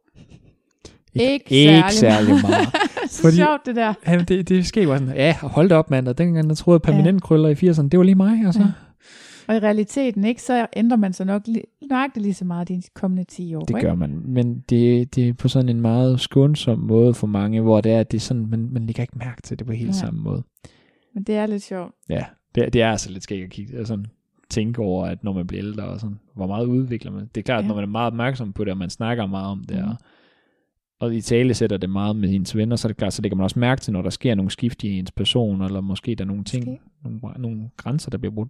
Ja. Øhm, der har jeg sådan en rigtig god vennegruppe, som er meget, både hvor vi er en masse, hvor vi er både nogle fyre og kvinder, der, der, der, der simpelthen kan, der snakker meget åbent hjerte om Mm. mm. det, har nogle gode drengvenner, hvor det ikke er det der, øh, det handler kun om bold, men hvor man også kan snakke omkring de lidt dybere Mm. ting, og det synes jeg, det er så givende, fordi at det gør så det ens vægt. For mig, der gør det, at mine venskaber, de føles ægte. Ja. Fordi at de lige præcis også ikke altid bare skal takle glansbillederne. Ja, ja. Især Det er nok altid meget godt. Det er meget godt, ja. Det er helt enig. i. Er der noget, du selv ville have vidst før, gerne ville have vidst før den første gang? Hmm, hvor seriøse brandmærker man kan få af det der læderindtræk. Ja, det er rigtigt, ja. Det kunne godt være, der var nogen, der skulle opfinde et eller andet. Ja. Det er også kikset af knæbeskytter på, ikke? ja, det er lidt sådan, Jeg har sådan et bestemt sted på en tog, hvor jeg tit lige får sådan nogle helt brændemærker. Altså, ligner sådan en volleyballspiller. Jamen, Øhm, det er så dumt, altså. men, men nej, altså, spørg til side, sådan, jo, men jeg vil gerne have vidst, at det som vi jo i bund og grund bare er der for, altså, jeg vil Mm. gerne have vidst, at folk var så, så åbenhjertet om det, Mm. altså sådan, så ærlige, den ærlighed, man møder, der er simpelthen, Mm. den er rystende nogle gange, hvor man bare tænker, jamen, øh, min kone, hun er lige oppe ovenpå sammen med ham her, så, og jeg kan bare høre, at der, de går bare til den, og jeg så tænker, det, det er din kone, du snakker om. Ja. Det, og, jeg, og jeg var jo helt, Ja. det er utroskab, og sådan, nej, nej, nej, nej, nej, nej. Men det er jo, men jeg vil gerne have vidst, hvor åbenhjertige folk var omkring mig. Så det tror jeg, der havde gjort, at den der nervøsitet, selvfølgelig er den stadig været der, men det, Mm. det er blevet dulmet lidt. Mm. Fordi også der med, at de tager rigtig godt imod nye. Og Ja. det, man bliver, det er meget, du er, du bliver en del af flokken, og de Ja. tager dig med ind og tager dig med i samtalerne. Det er rigtigt. Øhm, og det, det er bare rigtig rart. Ja. Det gør, at man føler ikke et, et, et pres for, man skal komme med en partner, komme med en ven.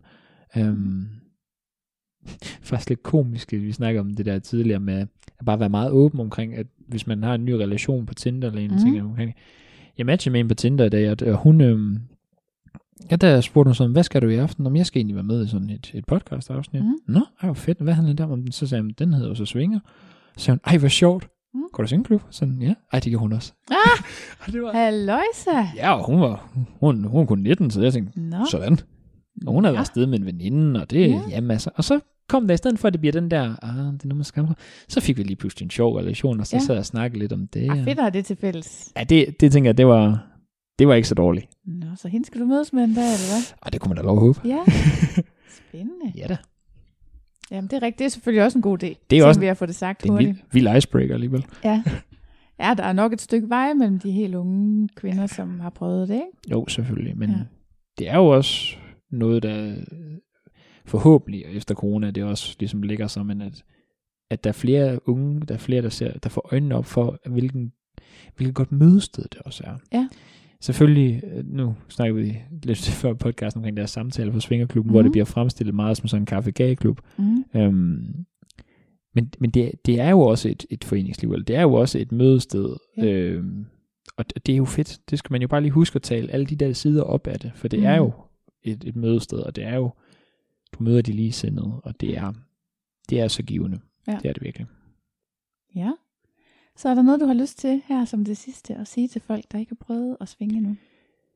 Øhm, ja. Skal jeg lige tænke om. Mm. Øhm, Altså, jeg kan klippe akavet ja, pause ud. det, det er så Lige fint. Det er så fint. Det er så fint.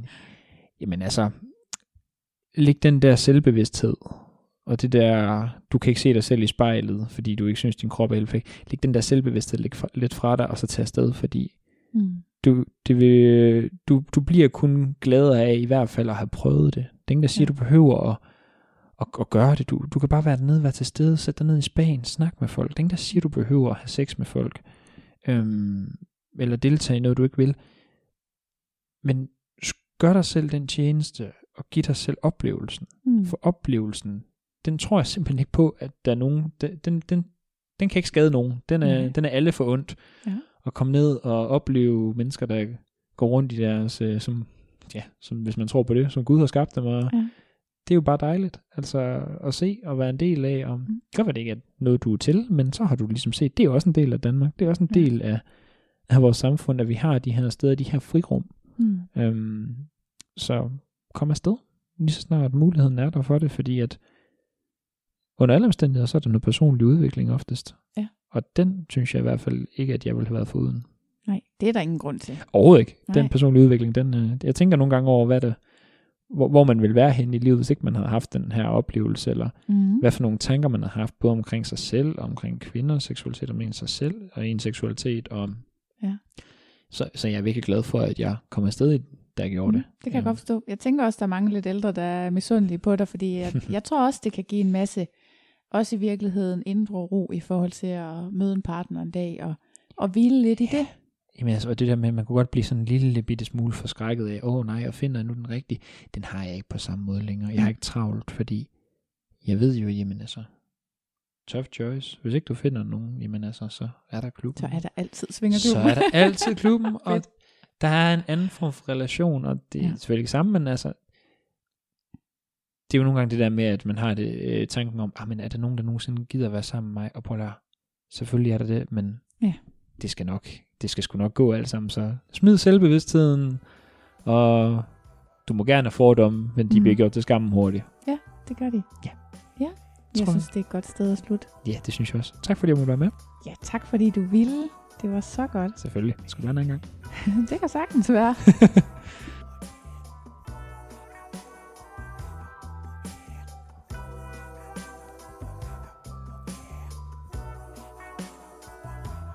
Det her var afsnittet om Christoffer.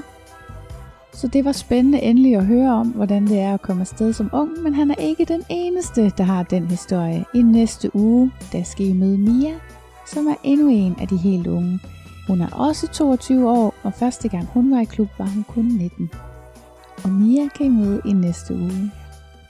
Og i mellemtiden ses vi i klubben, hvis den har åbent.